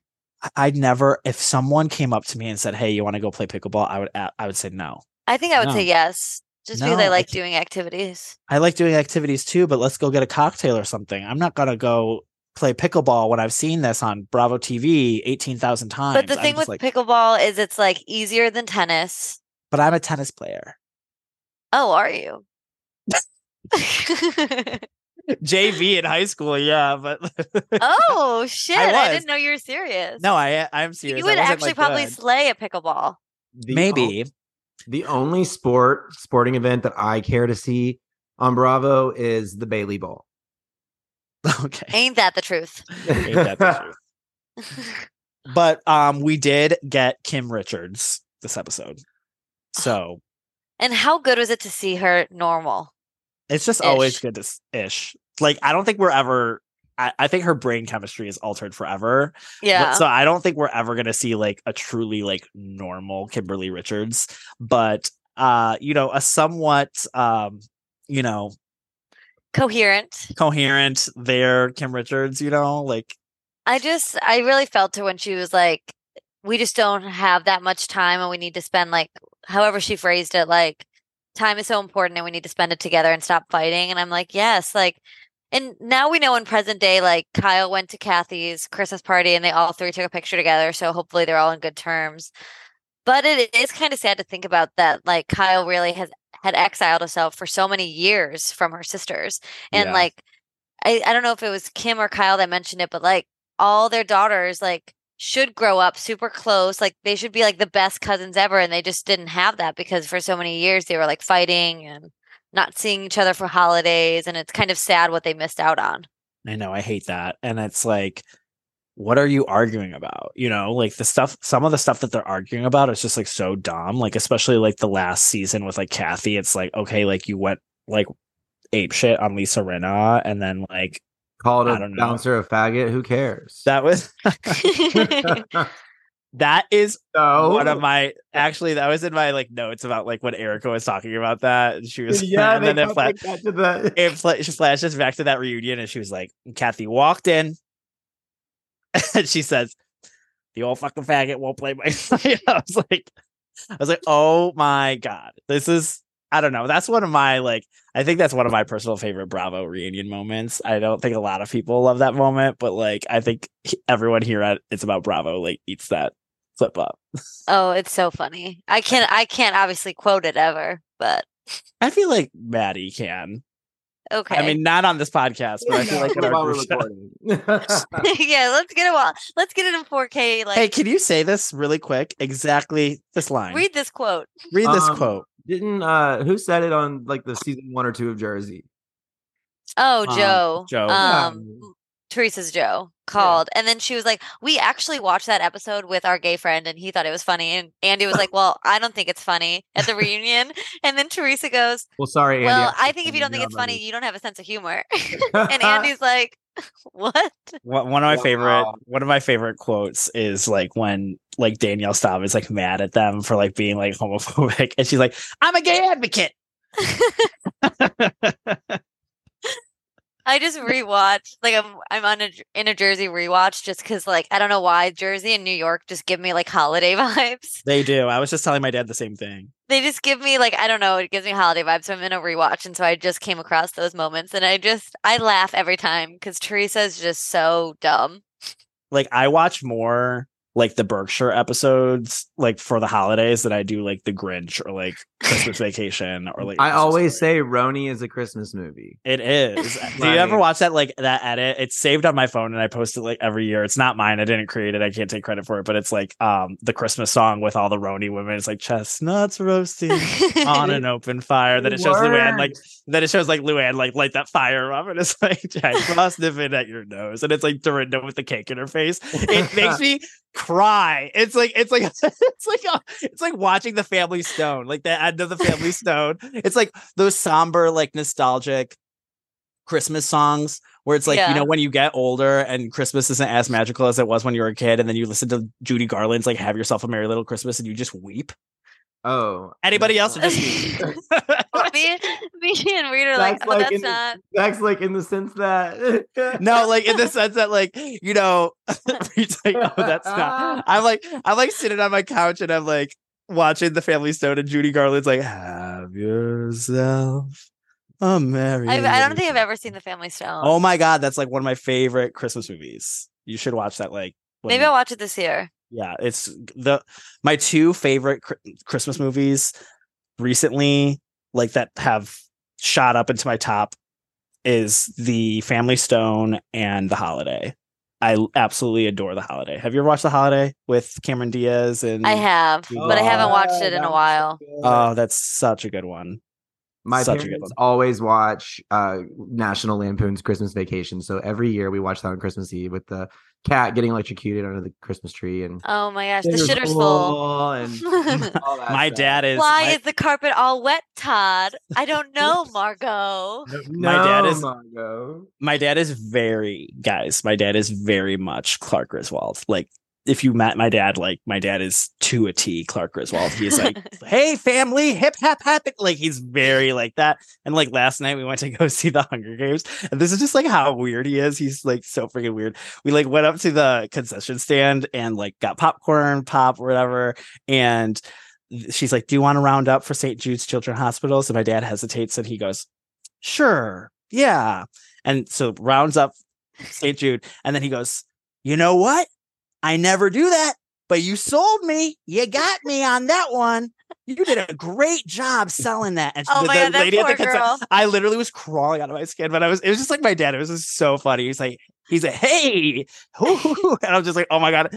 I was like, "Dad, you basically were just like, I never donate to charity, but you know what? You you sold me that one." But like, my dad a is classic dad. yeah, super. He's very um national. He's very Clark Griswold quoted. So like we always watch that too. And I Mhm. always quote the the line where it's like where she's like the what? He's like the blessing. The blessing. The blessing. so that is our Beverly Hills segment. Let's go over to the Real Housewives of Salt Lake City.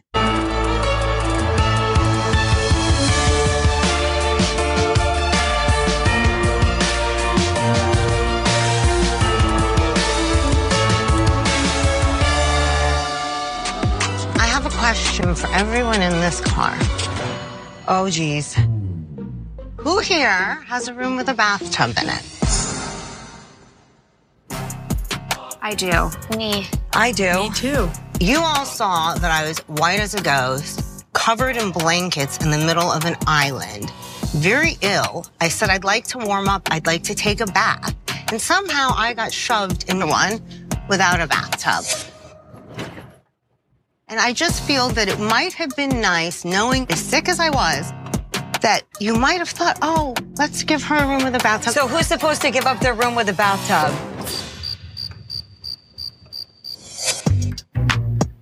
I don't know. I'm not picking at anybody individually. It's as a group and as a whole, I don't feel respect. And this just exemplified it. I don't know if Meredith checked the itinerary for this trip, but there's absolutely no time for a leisurely soak in the bathtub. Where's Whitney? Yeah. We're waiting on Whitney. She's on her way down. If any one of you were sick, I would make sure, and if, if the thing you needed was a bath, I would make sure that you had that room. If You the didn't thing specify you needed that you was needed a a room bath. that had You like a bathtubs? closet. You didn't I said I would like to take a bath. I'm shivering and freezing. Yes, I did. that. All right, guys, let's talk about the Real Housewives of Salt Lake City. This is our first episode of the Bermuda cast trip, which is what everyone is been waiting for. Everyone is I feel like this is giving like kind of like uh Beverly Hills when we were all waiting for Aspen. We were all waiting to figure Like, out like what was gonna happen. It's like you know Aspen. something's gone down, but you don't know yeah, what. but you don't know what. It's still such like a mystery. I feel like it's like a who done it. I feel like we're watching an Agatha Christie movie. It's like, Yeah. oh, like what like what's what's gonna happen? What's gonna happen in this? just the start of the airport scene when Monica, I mean, when Angie shows up with glitter on her forehead. I know. The gems stone because she's like, Oh, I had a zit and I wanted to put on a zip patch, and the zip patch was ugly. So I wanted to put on a jewel, but then the jewel looked out of place. So I added two more jewels. I'm like, What are we watching? Camp. Camp at its finest. Someone posted a, a close-up image of her, and they were like, "I can't take her seriously." she has truly she's transcended into like a great housewife. She has, and I was, uh, you know, and I know you met her, and she was petite and smaller than she you even think, and you loved her, Zack, at BravoCon. Um, I she's warming up to people um and on the Twitterverse. I saw someone say, you know, she kind of she came in hot in the first half of the season, and then in the second half, she settled into like a supporting role where we got like more home life and personal scenes. It's actually kind of genius marketing if you think of it. Like she hooked us and then like she kind of settled in. She did like it's actually a great dynamic where she's not been always at the center of like the Mhm. drama. Well, and I think almost like people say like love and hate is a very like they're very similar emotions. And when people are like, "Oh, we hate Angie K, we hate Angie K," in the same sense, it's like, yeah, you might hate her right now, but she's you're talking about her. She's not the boring say- cast. I always say there's a difference about. between hating and loving to hate someone. Like people, Yeah. you love to hate her. It's like Meg from Family Guy. You love Yeah. whack her again. You know, it's funny. And, and we yeah, need- like so. Sh- so we need a whack. We need someone to get whacked, and Yeah. she's great for that. So I do love that. But this episode, she and Meredith, they thought out that that that feud a little bit. Like A little bit, which I liked I liked seeing that. Yeah. I thought it I thought it was really funny when they're like, it's not us. and they Look at us," cheers. and they cheers. Like I thought that was really funny. Meredith, speaking of thaw- thawing out, freezing on, in Bermuda, Meredith Yeah. has Put a heat truly, truly become one of my favorite housewives. a of all time. parody of Housewives. Yeah, we I, have to talk her. about her being so cold and then finally medic saw her and all they said was she was dehydrated. Um what? The math isn't mathing. i'm like what? There's got to be something else wrong with her. She is getting hooked up to an iv but she was so cold. She was walking out with a blanket. She couldn't even get a room with a bathtub. My god. She looked like hell. she looked like hell. She looked never like she was very pale Yeah, she looked bad, and she was like this like, like the entire Yeah. time. There's like all these memes on the internet of like people like like covered like on a stretcher, like just like barely hanging on to life, and it's like Meredith, no one Meredith Marks. Like guys, guys, Meredith Marks getting her makeup done in bed, hooked up to an IV, and mumbling whatever the goddamn word she was saying. perfect. She's like, I can't believe I didn't get a bathtub. These girls Perfect. knew I needed a bathtub. That is the shit that that is why I watch these shows. Like there are people that they're like, I watch these shows for the glamour. I watch these shows for the fight. I watch my show for that. Mhm. I watch my show for that. You like it And, like, like, those characters. Think about and what- her dying in bed and Monica having to go in and gossip. like she does not want to talk to you, Monica. thinking about like in 30 years, like her being in like a nursing home and whoever has to be like her like attendant and like coming in to like attend to her and like just the shit she's gonna put them through, they're gonna be like, I have no idea what she just asked me. What's the what's the game that they play, uh, Maddy in Orange County? I would ask Reid, but he's not Orange County verse. what do you which game? The like old lady gang, like the like the where they where they uh where Vicki found out that her mom died. What is that called? Bunko? Bunko. My mom plays that too. My mom plays Bunko. as Meredith soon as you Marks. said where Vicki found out her mom died. It's like no, no. stop, stop. Okay, we're done. We're not doing that. But like, but I can see like Meredith Marks like in the nursing home. When, when Reid said that, I was like, she's gonna be in the nursing home being like, they're gonna be playing Bunko. She's gonna be like, I was playing Bunko with George. over there." um, uh, Meredith Marks like was just like to me like one of the best parts of the episode. Honestly, all of them were clocking in. well, she didn't get a bathtub, and I think that's really the Well, I I loved as soon as they got to the sprinter van and she goes, I have a question uh for everyone in this car. Who has a room with a bathtub in it? the the thing is, it's so crazy when she when she first mentioned she was mad about it to Monica when Monica came in her room to check on her. As she's talking to Monica, I'm like, okay, well, Monica has a bathtub, and Monica's not offering it. Monica's just like, oh, I'm so sorry. Like, I'm so sorry that and nobody. then goes out and goes out and is like, guys, she's mad at you guys. Like she thinks everyone doesn't respect her because they didn't give her a bathtub. And I'm like, that includes you, bitch. Like I love you, but like No, you're yeah. included in there. Monica. Guys, she's just angry because like you all. In a sense, and like and it's Um, just funny when Lisa like responds back to Meredith on the sprinter, and she was like, "Well, who do you want to give up their room? Like, who do you expect to give up their room?" I yeah. love when it. Okay, so Lisa Barlow won the shadiest award this week for Salt Lake from me uh in her confessionals. That she had two really good ones. Yes. The one responding to Meredith, where she's like, and what did she say? She's like, but I also love my views. She's like, you like rooms with a you like rooms with a bathtub. I like rooms with a view, and I'm not giving up mine. yes. That's what she And then her other line to Heather when or about Whitney when Heather told her that Whitney is saying that she made Lisa Barlow a better person. And Lisa Barlow's like, you give a girl a crystal and suddenly she's the Dalai Lama. Dalai Lama. Give a girl a crystal, and next thing you know, she thinks she's the Dalai Lama. And now she's thinking that like hanging out with her makes me a better person. I'm literally not having Tony Robbins kind of conversations with Whitney, so that's shocking to me. You're not the Messiah, Whitney. Maybe you should go back to church and find out who Jesus actually really is. Uh, I cackled at that. I'm like, that is so funny because She's it's true. so quick. She is. I think we also have to acknowledge. All right, I will. I'm gonna give a flower and a thorn, or a rose and a thorn, really quick to a person here. Okay. Um, so my rose and my thorn is to Miss Heather Gay, and the rose is I think she has done a very good job. PR wise, changing the narrative and making herself likable again on camera Yeah. and coming off authen- authentic and uh, being fun, looking great. Her confessional looks are great. Um, she looks great for the reunion. The reunion Beautiful looks gown. dropped. Beautiful gowns, beautiful dresses. The thorn is is that she has a desperate longing to be chosen, which I do too. It's okay. I get it. But like she has a Not you, not you, not you assigning yourself Heather Gay.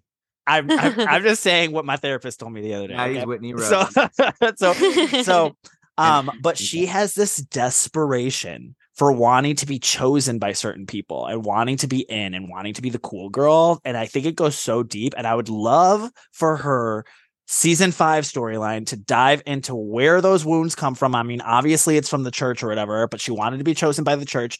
She wants she hates Lisa so much because she wants Lisa to choose her to be her best friend because Lisa never did. Yeah. And like it's Called like her a good Lisa's the cool girl and like she wants to be chosen by Lisa so bad. And so she immediately threw Whitney under the bus at the, the at the like that they're starting to develop like this kind of friendship and she's like I'm clinging on to this like Lisa friendship. It's why she clinged on to like the Jen Shah friendship for so long. Yep. It's like it's like Yeah. it's so goddamn I could write a whole goddamn She thesis. on finds herself in Like- these sidekick positions to like someone that she wants to pick her. Yeah. And also, I think you could even argue that her starting a Botox and like like business, like Beauty Lab and Laser, like she is catering to the type of woman that she wants to accept her. And if she owns the chain that they all go to to get it, like she suddenly becomes their friend. I feel like That's, that's, a great point. She's that's like her pick-me. psychological mo, and maybe she doesn't realize it, but she wants that acceptance. Zack, I think you nailed it right on the head. Yeah, I I totally believe that. And in their fight at the dinner table, when they're kind of going back and forth because Lisa says, you know, Heather told me that you think you're making me a better person. And Whitney's like, Am I not? like Whitney really does think she's making Lisa a better person. But I'm then- so proud of Le- I'm so proud of Lisa now. Yeah. I'm so proud of her. We got But- really good hilling and filling from her, by the way, this episode when she's like, "You hurt my feelings." Yeah. Okay. But I kind of gagged when Heather was like, "Tell us." ab- She was like, "You don't know anything about me and Lisa's friendship." She's like, "Okay, then tell us." And Whitney goes, "Well, if I told you guys, you'd all be jealous." And what did she? What were her exact words? Like, if I told everybody, you guys would be jealous and sabotage it. And everyone's like, "Oh, that's not." Everyone at the table kind of leaned back and we're like, "What did she just say?" And Lisa goes, "No, no, Whitney." It was just are- very like everyone's like mouth agape. Like, did Whitney really just say that? Whitney was like, I saw a lot of people on on Twitter like getting upset with her about like you know using the friend thing, but like guys, her friend like it's not it's not like it's not like a year later and she's like my friend who passed of cancer. It's like it's like the girl's not even in the ground yet. Like you know, like it's like No, I think it's I think Whitney's heart like Whitney's pain is real and like totally valid.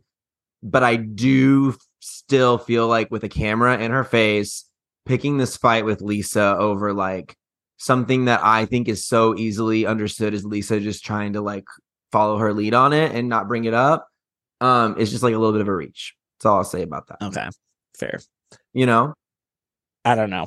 I think this episode was like very interesting to see like the different dynamics. And then we have like, you know, the Heather Lisa new friendship, the Heather Whitney feud, the Lisa Whitney feud, the Meredith Angie feud. And then all of a sudden now they're talking about the Greek mafia and how they're getting DMs about Angie being in the Greek And- mafia. And and we know what's coming. They pretty much all are leave against Monica. So something happens. I wanted to say the producers do a really good job in these shows of like planting seeds ahead of time.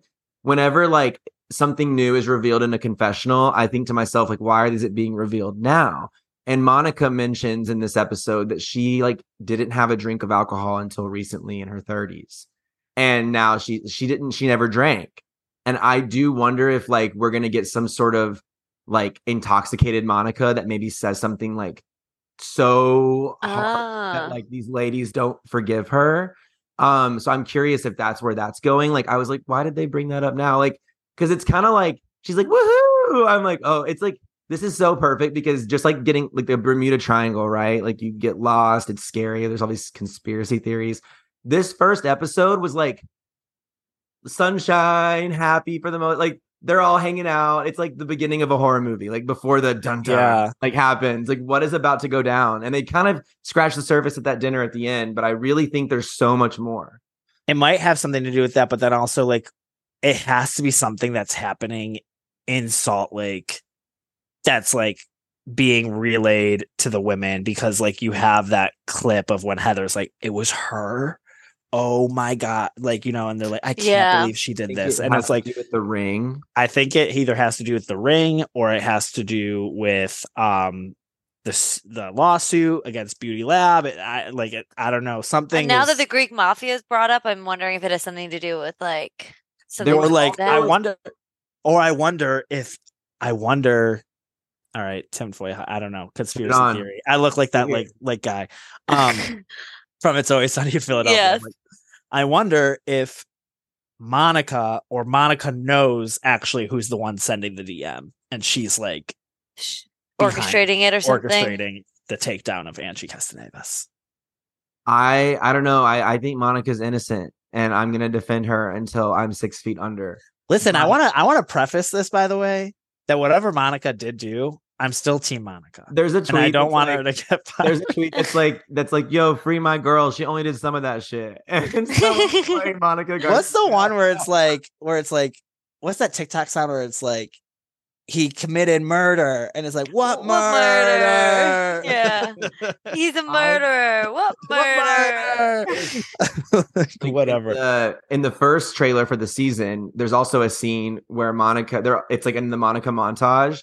They're all sitting on the beach in the chairs, and Monica's like, "I'd fuck Seth." That it's like she's saying, who like there's like all the curse words are being like, yeah, but it, I think it happens next episode because she's wearing that sash. and the for, like, ladies are like looking shocked. So maybe she says like maybe they're playing a game. Maybe she's a little intoxicated, and she like says that she'd fuck this person's husband, this person's husband, and maybe they get like really upset because of things that have happened in Monica's past. Yeah. I'm like, Either I got my tinfoil hat. I'm like, I've got the whole map. I'm like, I'm trying to figure out why they hate Monica. I want to know. Either way, I will be sad on Tuesday as soon as it's on because it's been such a great season, and I think Monica's to thank for that. I do too. She has really brought a new fresh air into Salt Lake, and I don't care that she's if she's messy or whatever. I'm loving it. No, she's so am too. lovable. She's so lovable. She's so relatable. She she's the like I keep I know She's that the mother I've never had. she's the She- sister I've always wanted, and really she's the Brandi Glanville of Salt Lake. She's coming in She's- swinging like a bull in the china shop.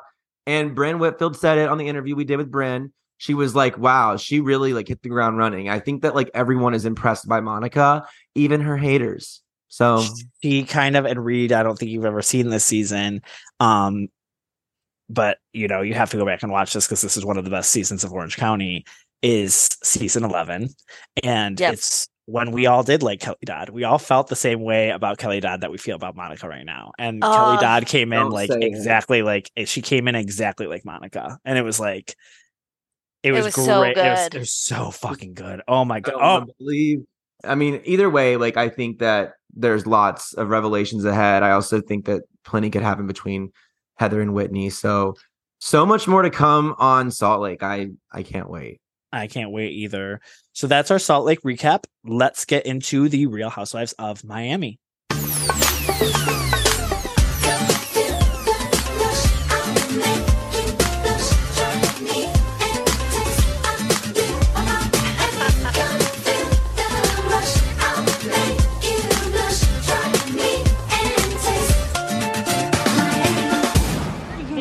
Not to tell anyone. Larsa, you are completely mistaken. You, never even made a joke about TMZ. Obviously, in confidence right now, just because I'm, I'm not Yeah, sure I'm how not- I'm going I to. don't Yeah, I, tell I know. I'm just saying. You know, I want to make it clear. What if I went to TMZ and told them I know? Just kidding. Just kidding. Well, you're not going to tell them? Larsa, she wanted to tell people on her own. My intention was to tell everyone by before I even posted. What was the whole thing about the testing and that you guys were like, is it even like, is this real? Because what's the test? I literally was like, okay, I want to entrust you again, and I So you're want testing me with information? It's a way for me to start with you as a friend again and letting you into my life. You were irresponsible with the information. Okay, thank you. You're welcome. I was trying to do you a favor. You're tell the other welcome. girls. I told that from a place of love. Who the hell do you think you are to talk about my news to tell people? Who are you? Do I need to actually give directions and instructions to everyone every time I have a conversation? I told her. She's denying I told her. Pathological liar. You lie about everything. All right, guys, let's talk about the Real Housewives of Miami. I have a confession to make. I have to like kind of like and it, it's um a sad confession and I don't think it has to do with the women and I don't think it has to do with the show and I don't think it has to do with what kind of like season we're having if it's good or if it's bad. It's falling to the wayside to me because there's so much Bravo on TV right now that I'm like drowning that like by the time I'm like watching it I like really You're like, fatigued. I, I'm fatigued. I like don't care as much. I think my current Bravo TV power rankings, one through top three, it would be Salt Lake number one, Married to Med number two, and then I would put Miami at three.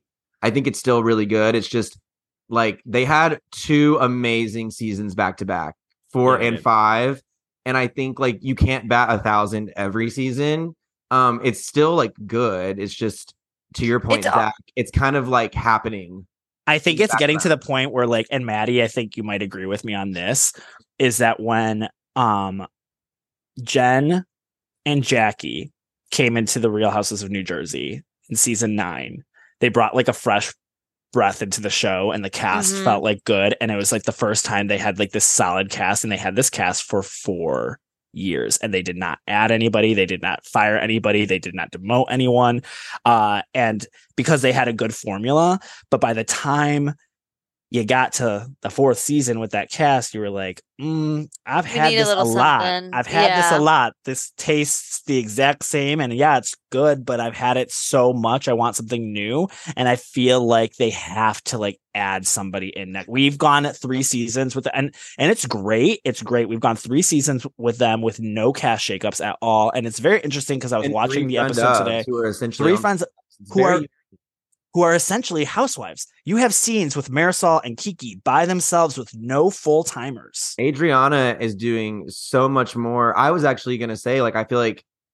Adriana and Marisol are doing more, in my opinion, than like, Alexia. oh, I was going to say Julia and No, no, no, dude. You watch, No. you watch your But- whore mouth Reid. But um, but I think that but I think Julia and Adriana, whoever is full time and whoever's work well together. So Adriana works well as like the friend to Julia.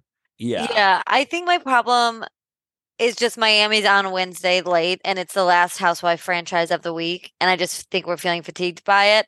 But today I watched it like I didn't watch anything last night. I went to bed. So tonight today was the first one I watched and I had a new energy. Cuz I watched I that, that- and then I watched Beverly Hills and then I watched Potomac. So I felt watching Miami I was engaged, I was in it. So I was watching um I was watching it today and I I enjoyed it. I had a good time, but like I will say that I think that next season uh, that they have to like add somebody or like I don't- I don't- Joanna Krupa and her sister Marta. No, I want someone completely new. I want I want like a new face. I want That's someone to rile the but- girls up and like I do like that like the alliances switch for the most part because this cast is so big. So like you have Mhm. like Alexia hanging out with like Nicole and Julia and I think that's like and very in this episode, Lisa brings Larsa and Adriana with her to look at a h- apartment. And there's a part where they're all on the balcony, and you, if you look, Larsa has her hand resting on Adriana's like shoulder back, and she's like rubbing Adriana's back as they look out at this at this like the sunset. and Lisa's talking, but I was like, wait, these girls fucking hate each other. But that's what I love about Miami. They all do come together, and the way that like Larsa's like being like a sister to her, even though they probably are going to be each other's throat. And then Adriana wins my shadiest award for Miami this week because literally Lars is like, Can I bring Marcus to the trip? And Lisa's like, No, it's a girls' trip. Cuts to Adriana. She's like, It's a vacation for Larsa's vagina. Are we bringing our guys? Can I bring Marcus? Well, it's a girls' trip. Oh, oh. Do you have to bring Marcus? I mean, no, but I kind of like bringing him wherever. I- Yeah, I mean, I would like to bring Jody too, but there's no space for them. in the Sorry, girls, you a have to be without your man for tonight. Yeah. I'm sure Marcus is ready for a break as well. They're probably gonna think, oh, thank God I don't have to f- her five times a night every night. I was married for 23 years. I've always had sex like four times a night. Four times a night? A night. Yeah. It's a vacation for the girls and for Larsa's vagina. I thought I thought the same thing when Adriana was in that scene with them because when I was watching it, I think I like filled up my water or something, and I come back and they're doing the house tour, and I'm like, I paused. I was like, "Is that Adriana with them in the house?" I'm like, "This doesn't make any sense." But so I do like that like alliance changing, and then we're even getting Alexia and Julia. Well, kind of. They went Well, that shopping was- together. It was short lived. Short lived. they try to be friends, but I think they're they are actually so polar opposite. But I thought them shopping together was cute. And I think Julia really, I kind of felt bad for Julia in a sense. I do too. Because she was really excited about like her new friendship with Alexia. She's like, oh, maybe we can room together. And what do you guys think about Alexia? Being two gay men, what do you guys think about Alexia's comments? I always think it's like I it bothers me a little bit because it's like one thing if it's like two like gay men, you know, I don't know, but like with like a straight man, it's like it makes you sound like either like like a predator. Like when they like say things like that and they're like, "Oh, well like I have to like make sure it's like what does Todd think that you're a lesbian, Alexia, or does Todd think that Julia's going to try to pull something on you?" And it's always like and I'm sorry, it, like no offense to the straight people, no offense to the straight people listening to this podcast, but like when straight guys do that, when you're like, uh, "Hey, you want to go to like a gay Whoa, bar dude, with us?" whoa, dude, it's I'm like, not gay. whoa. Whoa. It's like, "Hey, want to go to the gay bar?" Well, as long as I don't get hit on. What makes you think in those. What makes tacky you think that in those joggers from 2015 and those like vans that you're wearing Nine that you're gonna get hit on in a gay bar and your unwashed ass? Like, Yeah. what makes you actually think? Yeah. a little bit in Alexia's defense because I am homophobic internally. Um, I think that Alexia and a lot of these women, I, I would put Teresa Giudice in this bucket too. There's this like, let, let, us say Julia was a man. Alexia, Todd would never allow Alexia to room with a man because what if he fucks her? Because Julia's a lesbian, I think they, they apply the same. Todd would never allow. How would Todd feel about Alexia But being that's the problem. is like turned on by them. It's very like it's a toxic masculinity. Like he owns me. I got to make But- sure he's okay with it because like you're technically someone who would approach me. Is like the just like a man. Is kind of how I look at it. So I don't really know. Yes. it's, I don't know if it's as much like ooh you're a lesbian you're gonna hit on me as I think it's more like anyone who finds me a woman attractive I'm not allowed to room with or Todd will get. But that's the thing. Does Julia even find her attractive? Because then Julia says, Does she think I'm going to cheat on Martina? Because Julia's not just a lesbian. She is a married lesbian. Like, it, that's one thing to say that yeah, she's going to those commit. guys are like, those girls are are locked down. and like, she's not even accusing her of like maybe being a predator, but maybe infidelity. It's the same thing. Like, it's really a double edged sword. And I don't know. I. I really took offense to like that. And I'm I'm hoping it comes to a point next week. Like I hope Julia brings it up because I think Julia was really hurt by it. And I think they could have like a productive conversation about it. Do you, like- do you think they could have Alexia? Do you think I they don't know if have a Alex- productive? I don't know if Alexia could, but I know that Julia. I can see Marisol I- jumping and being like, "Bro, bro, shouldn't mean it like that, bro." I can see, yeah, I can see Marisol, Marisol being like, "No, Julia, porque she would never like." Eh, eh, she eh, like Todd doesn't want her in bed with a I- woman, you know, like a coochie muncher, you know, like they don't want to. I could just say, I think Alexia, honestly, you know, she talks from her heart. Maybe there's no facts or proof or research or receipt because she doesn't need a receipt. Her receipt is in her head and in her heart. Okay, so let's. Was that her Instagram caption one? it was a quote in today. I know that, I know, I know that Reid just googled It's- that and looked that It's up and read that literally from the like the funniest fucking thing. She's like, I don't need receipts because my receipts are in my head and in my heart. Like the dumbest, the dumbest thing you could ever fucking say. And she's got a straight face saying it. Like that's Alexia, and I love. No, it. I'm the same. I'm the same way. Yeah, I know the receipts are in my head. I, I My got it. in my head and in my heart.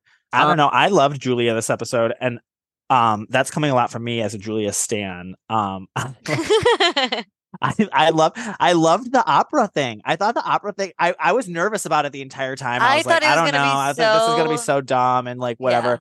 But I thought like in a world of Bravo where pickleball is the norm, I was it was refreshing to see her sing opera for her. and to see Martina almost get choked up about it. Martina's like, she's not going to sing. She's not. And then she did sing. So, like, I really, at the time, I was like, is Julia really doing this for Martina? Like, she forgot about her last cancer treatment to go to vocal lessons. Like, is this really for Martina or is this for you? And it, when Martina's face lit up, I'm like, it just made me happy. It was so cute. It was so cute, actually. And I know we don't really like Martina here, but like I have to say, like it was very endearing. And I was like, that I would love this. And then all of her friends, like Nicole, when she was like, I have to say, like, I know I texted you and I said this before, but like that was so good. It was so fun. And then you even had Larsa, who has been calling Julia a weirdo for the past two seasons and has not liked her, riding in the car with her, having a good time and doing like That's what I'm saying. That's what I'm It's saying. like- it's so fun to watch these women like always come together in the weirdest like combinations and have fun. Yeah. they're having fun. They're listening to Adriana's song. Like I was, the, the car ride scenes were just. This is what I love about Miami. I mean, it- and that they're- I- house that they're staying at. My God. My God. having a good today. season. It's just, yeah. I think to Zack's point, we've seen them all. Like three. This is their third time in a row. No, no changes. So it's just kind of. But it's not even but then you watch it and you're like it's not even it's not even really about that. Like yes like it's like i want something new but like it is truly the bravo fatigue. There's so much on bravo There's and they really should have spaced it out a little bit better. If Miami was on the same time as Jersey, we would not be complaining. uh-huh. And I or say if, that as a Jersey lover. or if miami's like was like potomac's time slot like at the beginning of the week like when we had the stamina at the beginning of the week like i think we'd be in a different position. Hmm Yeah. Um, But- and we'd be in a much different position if Potomac was actually watchable as well. So I, I I agree. The last thing that I want to talk about is I'm very glad that Marisol and uh was it Marisol and Kiki or who was in the back of the car with Lisa? Was it Marisol and Kiki when they were Yeah. talking to her about um or no was it yeah It was Guerdy, I think. Oh it was Guerdy it was Guerdy Yes. um Kiki's in the next episode about it. Yes, and they're talking about how she just keeps on bringing up Lenny as like, you know, it's like word vomit, you know, Mhm. and like she's How like, she has "Hey, to lay off in front of her new bo- new boo. You got to reel it in because like he's patient, but like how patient can you be, you know? Yeah. Which I get. Like, I mean, listen, and I'm pulling Elisa. I've pulled Elisa on this podcast numerous times. I've talked about my breakup like ad nauseum to everybody. Like, like Reid, Maddy, like everyone has heard me talk about this breakup. Like, but it truly like it's on that person's brain all day, every day, every second, and you have to like let it out, or it's gonna like eat you That's up. true. Yeah. And it's like I need to start like writing it down. Like you need to start like writing down your feelings and like letting it out that way. Or Mhm. sometimes like what I do is like I'll like film a TikTok and like just like rant and then I'll delete it. It just and for it- yourself. like just to get it out, you know? And I feel like Lisa needs to start doing Filming that. a TikTok. I, th- I think she needs to like send out a snap to like a couple friends and like let it go. Like I'll do that some days. She Like to send- like she needs to send it to Leah, a snap to Leah Black. Yeah, go to Leah Black. I don't know, but just don't go to Jody anymore about it. Like I would be like, you know, it's one thing to be like to call Jody and be like, "Oh my god, like the cops just showed up. Like help Yeah. me." Like that's another thing, but like another thing to like rant and rant. And then also like I find myself like when I'm in the situations, I have to like the morning sucks and the night sucks because I'm by myself and it's the only thing that I can think about. But during the day, I'll have my coffee and I'm with my friends and I'm in these group chats talking with you guys. I go to like the movies or I go and hang out. I go to the bars with like my friends and that like distracts me. And so I don't talk about it as much. But like Lisa is like at these group events with like all her friends and this amazing hot man who apparently has a great dick and she's still talking about it. So it's like, Exactly. It's like when are you giving yourself a break? right. Yeah. And that's what they the said that she needs to move out of that house. She needs let to get mouse out of there. Let the mouse go. Let the mouse go. But anyways, that's Miami for you this week. Let's get into the Real Housewives of Potomac.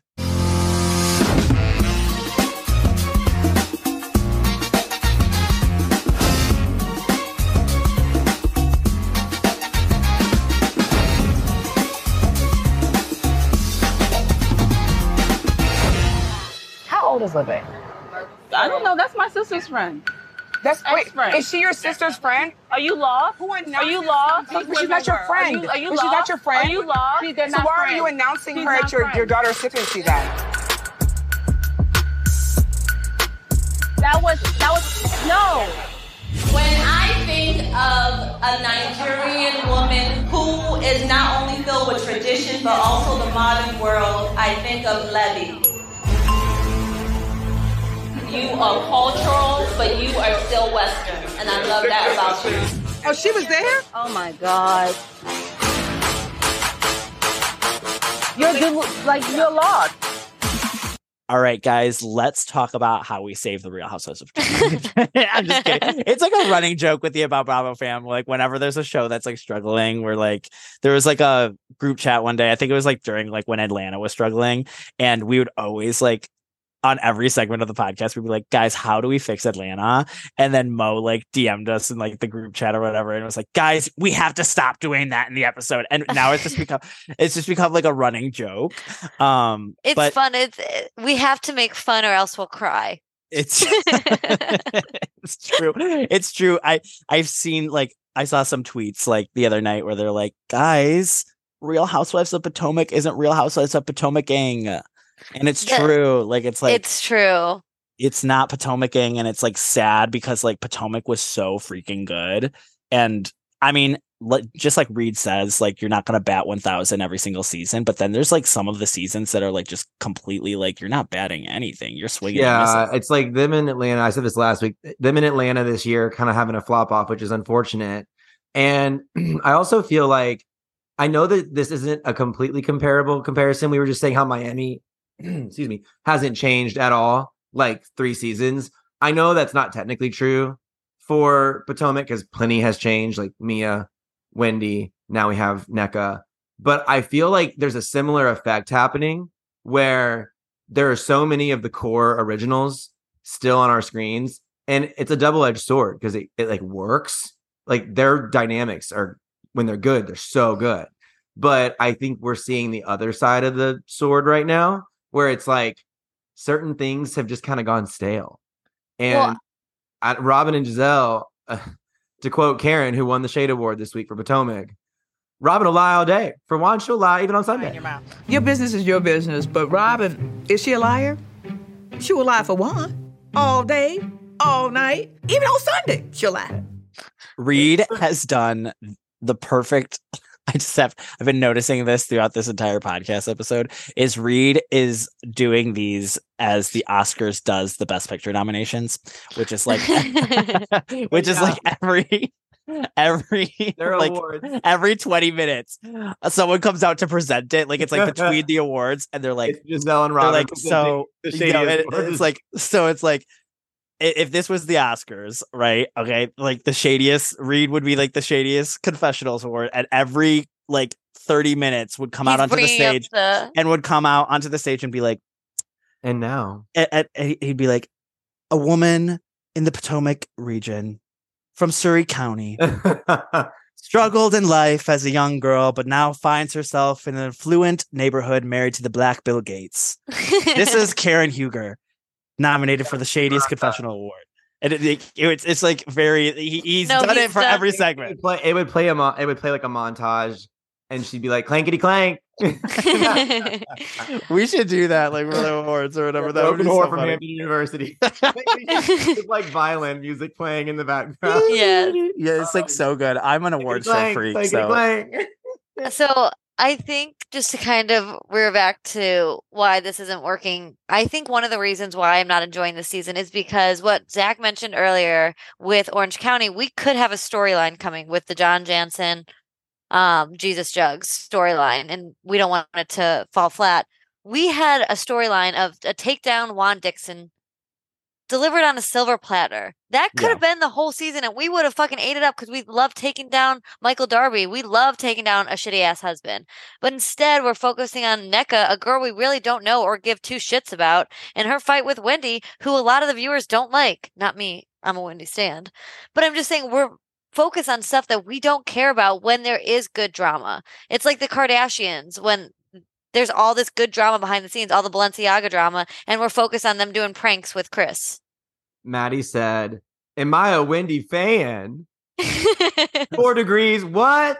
yeah, no, literally. She's like, I'm a stan. No, I and I agree. in- What? and the other thing that just like it's driving me nuts and i know like in our first potomac recap of the season we talked about this and maddie was like i like the little like graphic design is my Ah, passion no, like thing. I I take it back. I take everything. are you back. over them now are you finally over them was it was the pie convincing for you when they were I chopping was up robyn's face in the freezer I was like trying to find a positive because I was trying to psych myself up. I was trying to love the season, so I was the first episode of Atlanta. I was gagging. I was like, "It's gonna be so good, y'all."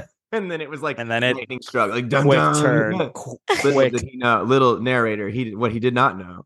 No, I, Um, I just like don't understand. Like, I literally, I think I have in my notes, like, what, what are Wendy and Nneka arguing about? Like, who is Lebby? No like, one why are we arguing about this? Like, we're I, arguing about sisters and like cousins, and we don't know these No one- players, so we don't give a shit about them. no one understands, and at the same time, it didn't look too good for Wendy with all that evidence in the end of the last episode. no, she looked like a mess. Like, she actually looked horrible at the end of that episode. Well, they actually had Karen on Watch What Happens Live, and it's if you guys, it was a really funny episode.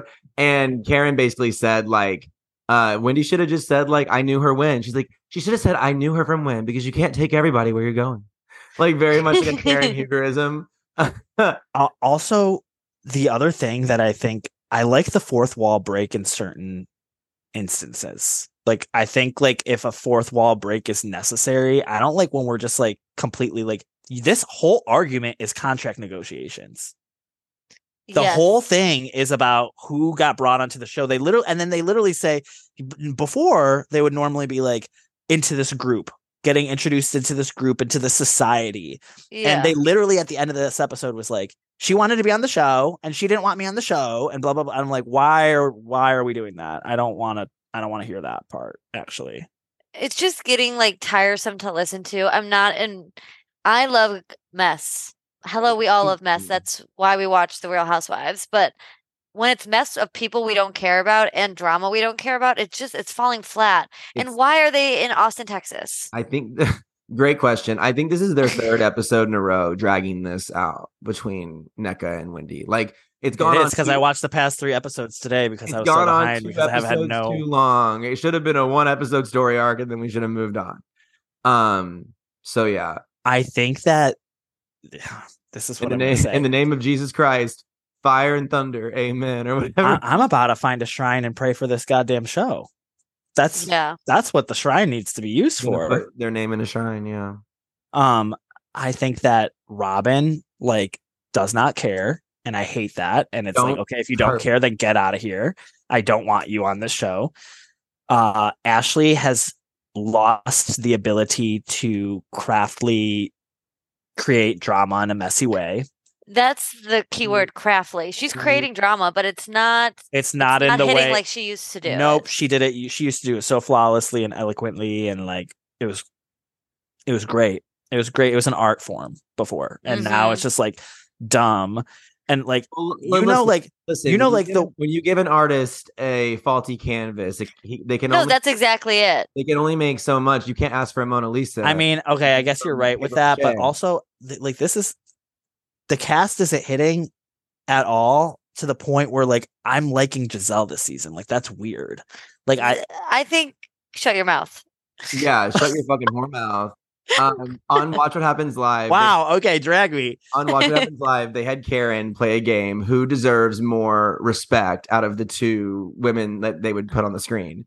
And she was like making hot takes throughout. Like she picked different people for different reasons. And then they they they put Gizelle and Robyn on the screen at the same time. Or no, it was Charrisse and Robyn. And Karen just goes silent. She just looks to this to, looks at Andy and doesn't say anything. And the like she was like, nope, neither. Like she she stays on their neck, but I think it's kind of like warranted. Like they aren't doing anything to deserve being there. And Karen's Karen's kind of like carrying it for me. Like she's got funny confessionals. Like So she, funny. She, thank God. She's the So only one making it watchable, other than the pie drama. I didn't get that. yeah, I, the- I didn't understand that, and I didn't like another the Karen- graphic. Another Karenism. I don't put the whole pie in my mouth though. like I was like, "What are you?" I did like. Robyn did eat this one thing up when she was like a quarter. she was like a half of a half, and she's like a quarter. She's like, oh. I was like, "Okay, you ate that."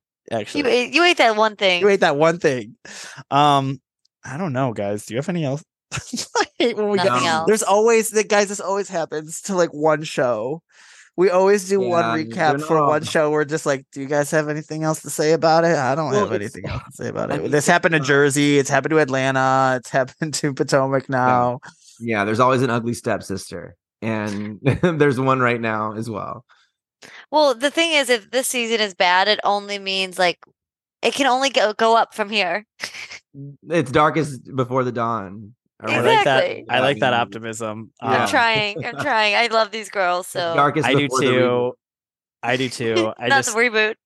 you guys want to know something that I've like noticed kind of and I I know it's not every season but I always uh I always think about a, a show's season like season 5 compared to another show season 5 like historically um season 4s have been pretty good um in the franchises Mhm. and then Beverly Hills is like- historically uh, uh, Beverly of course there's like one that's like not you know, there's an anomaly to the. there's always one that's like Yeah. not, but like historically, Yeah. um, season twos are usually really pretty good. Uh, season eights, I've noticed historically are not the best. Like Mhm. Atlanta season eight isn't really the best. Mm. Um, like Beverly Hills season eight is not the best. but nine uh, and ten of it. Nine and tens are pretty good.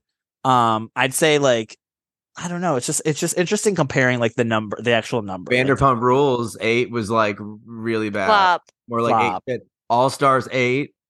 Southern Charm eight. Dragging away. Like- I'm talking Housewives. I know, but I'm saying I think you, I think eight might there might be something about eight. No, Yeah. Jersey eight is good because that's when we get Jen and Jersey eight is good. That's like one, Um, and March. also OC eight is good too. yeah. Okay. But Um, Once maybe- but Beverly Hills eight is bad. New York eight is great. Yeah. Actually, New, New York eight is it- that's during the height, the seven through eleven. yeah, I'm maybe I'm uh, I don't know. Maybe my Maybe you're research just trying to find a reason why it sucks. And the reason why know. it sucks is um I can tell you right now. Gizelle and Robyn fired.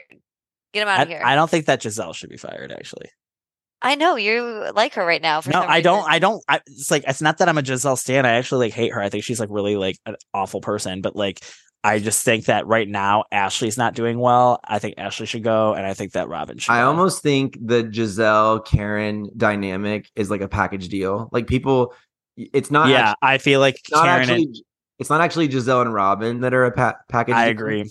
It's actually Gizelle and Karen because it's sort of like the foil. It's like they are like arch nemesis, and like, Yeah, exactly.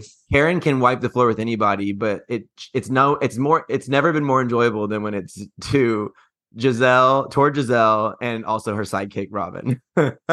Karen and Karen and Gizelle are like to quote in like read terms of nerd nerdif nerdography. Mhm. Star Wars.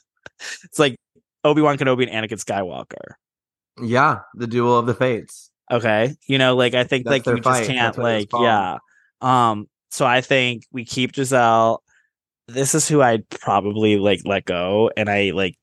I'm sorry, Maddy, to your Wendy. friend. Like I love her, but well, Wendy doesn't. Wendy, really- I think yeah. Wendy can go. I like her. It's not even that I don't. Oh, it's makes not. It's not that I don't like her. It's like I don't. yeah, you're, think you're gonna say this, but you're gonna be eating your words like you are with Cynthia Bailey. Saying you I- miss Cynthia Bailey. I didn't say that. You said that on the Married to Med recap, and I did not such thing. yes, you did.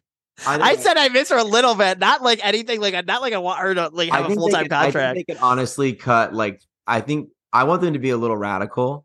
I Like- think they could cut half the cast. As long as they don't kidding. cut Candiace, They my can- queen. No, but I think Candiace and Ashley are just like Karen and Gizelle, like foils. I think those four should stay. But I think me, I sorry Mia, but I think Yeah. Mia, Wendy, and Nneka could all go, and they could like forge a new path. But they could also bring like I, I know Zack, you disagree, but like, and I know she's psycho now, but Katie Rost would be like, They cannot. They read that is. I th- there's- know. Okay, there's certain things like that are more realistic. There's things that are like unrealistic in the Bravo community, and like one of them is actually becoming more and more realistic. Is like Nene possibly coming back. Like Kandi even said that she would welcome her back with open arms, and like now Bravo's like following her again. So like that is actually more of a glimmer of hope than like But ever. But like I would say, I would say like. I'd say we'd have a better chance of like Bethenny Frankel coming back than Katie Rost coming back. Well, like I like truly. Well, here's what I'll say to you, Zack. Ne- if Bravo has taught us anything, never say never. Okay. People come back.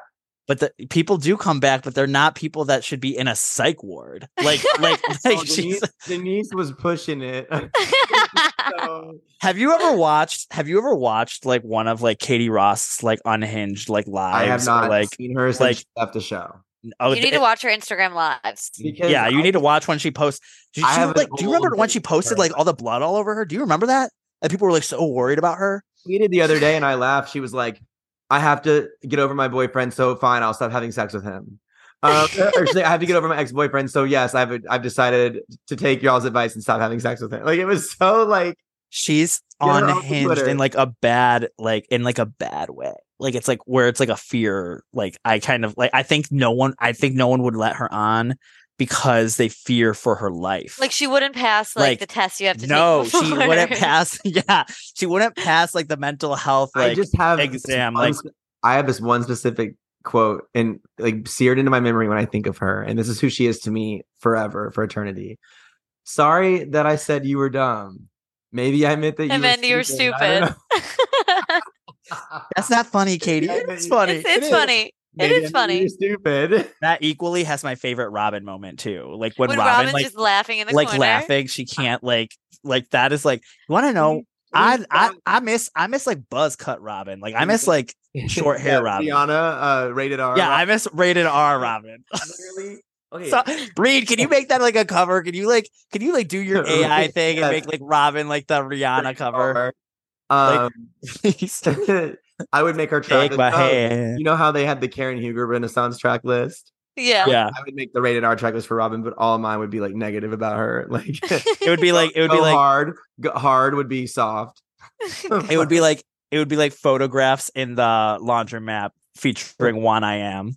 Like yeah. Um Rude Boy would be um Juan Dixon cheated on me.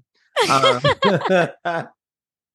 anyways, we're um, so we're so fucking stupid. but like someone did point out uh, the last thing I'll say, someone did point out that like Potomac started off as a show heavily leaning into etiquette culture.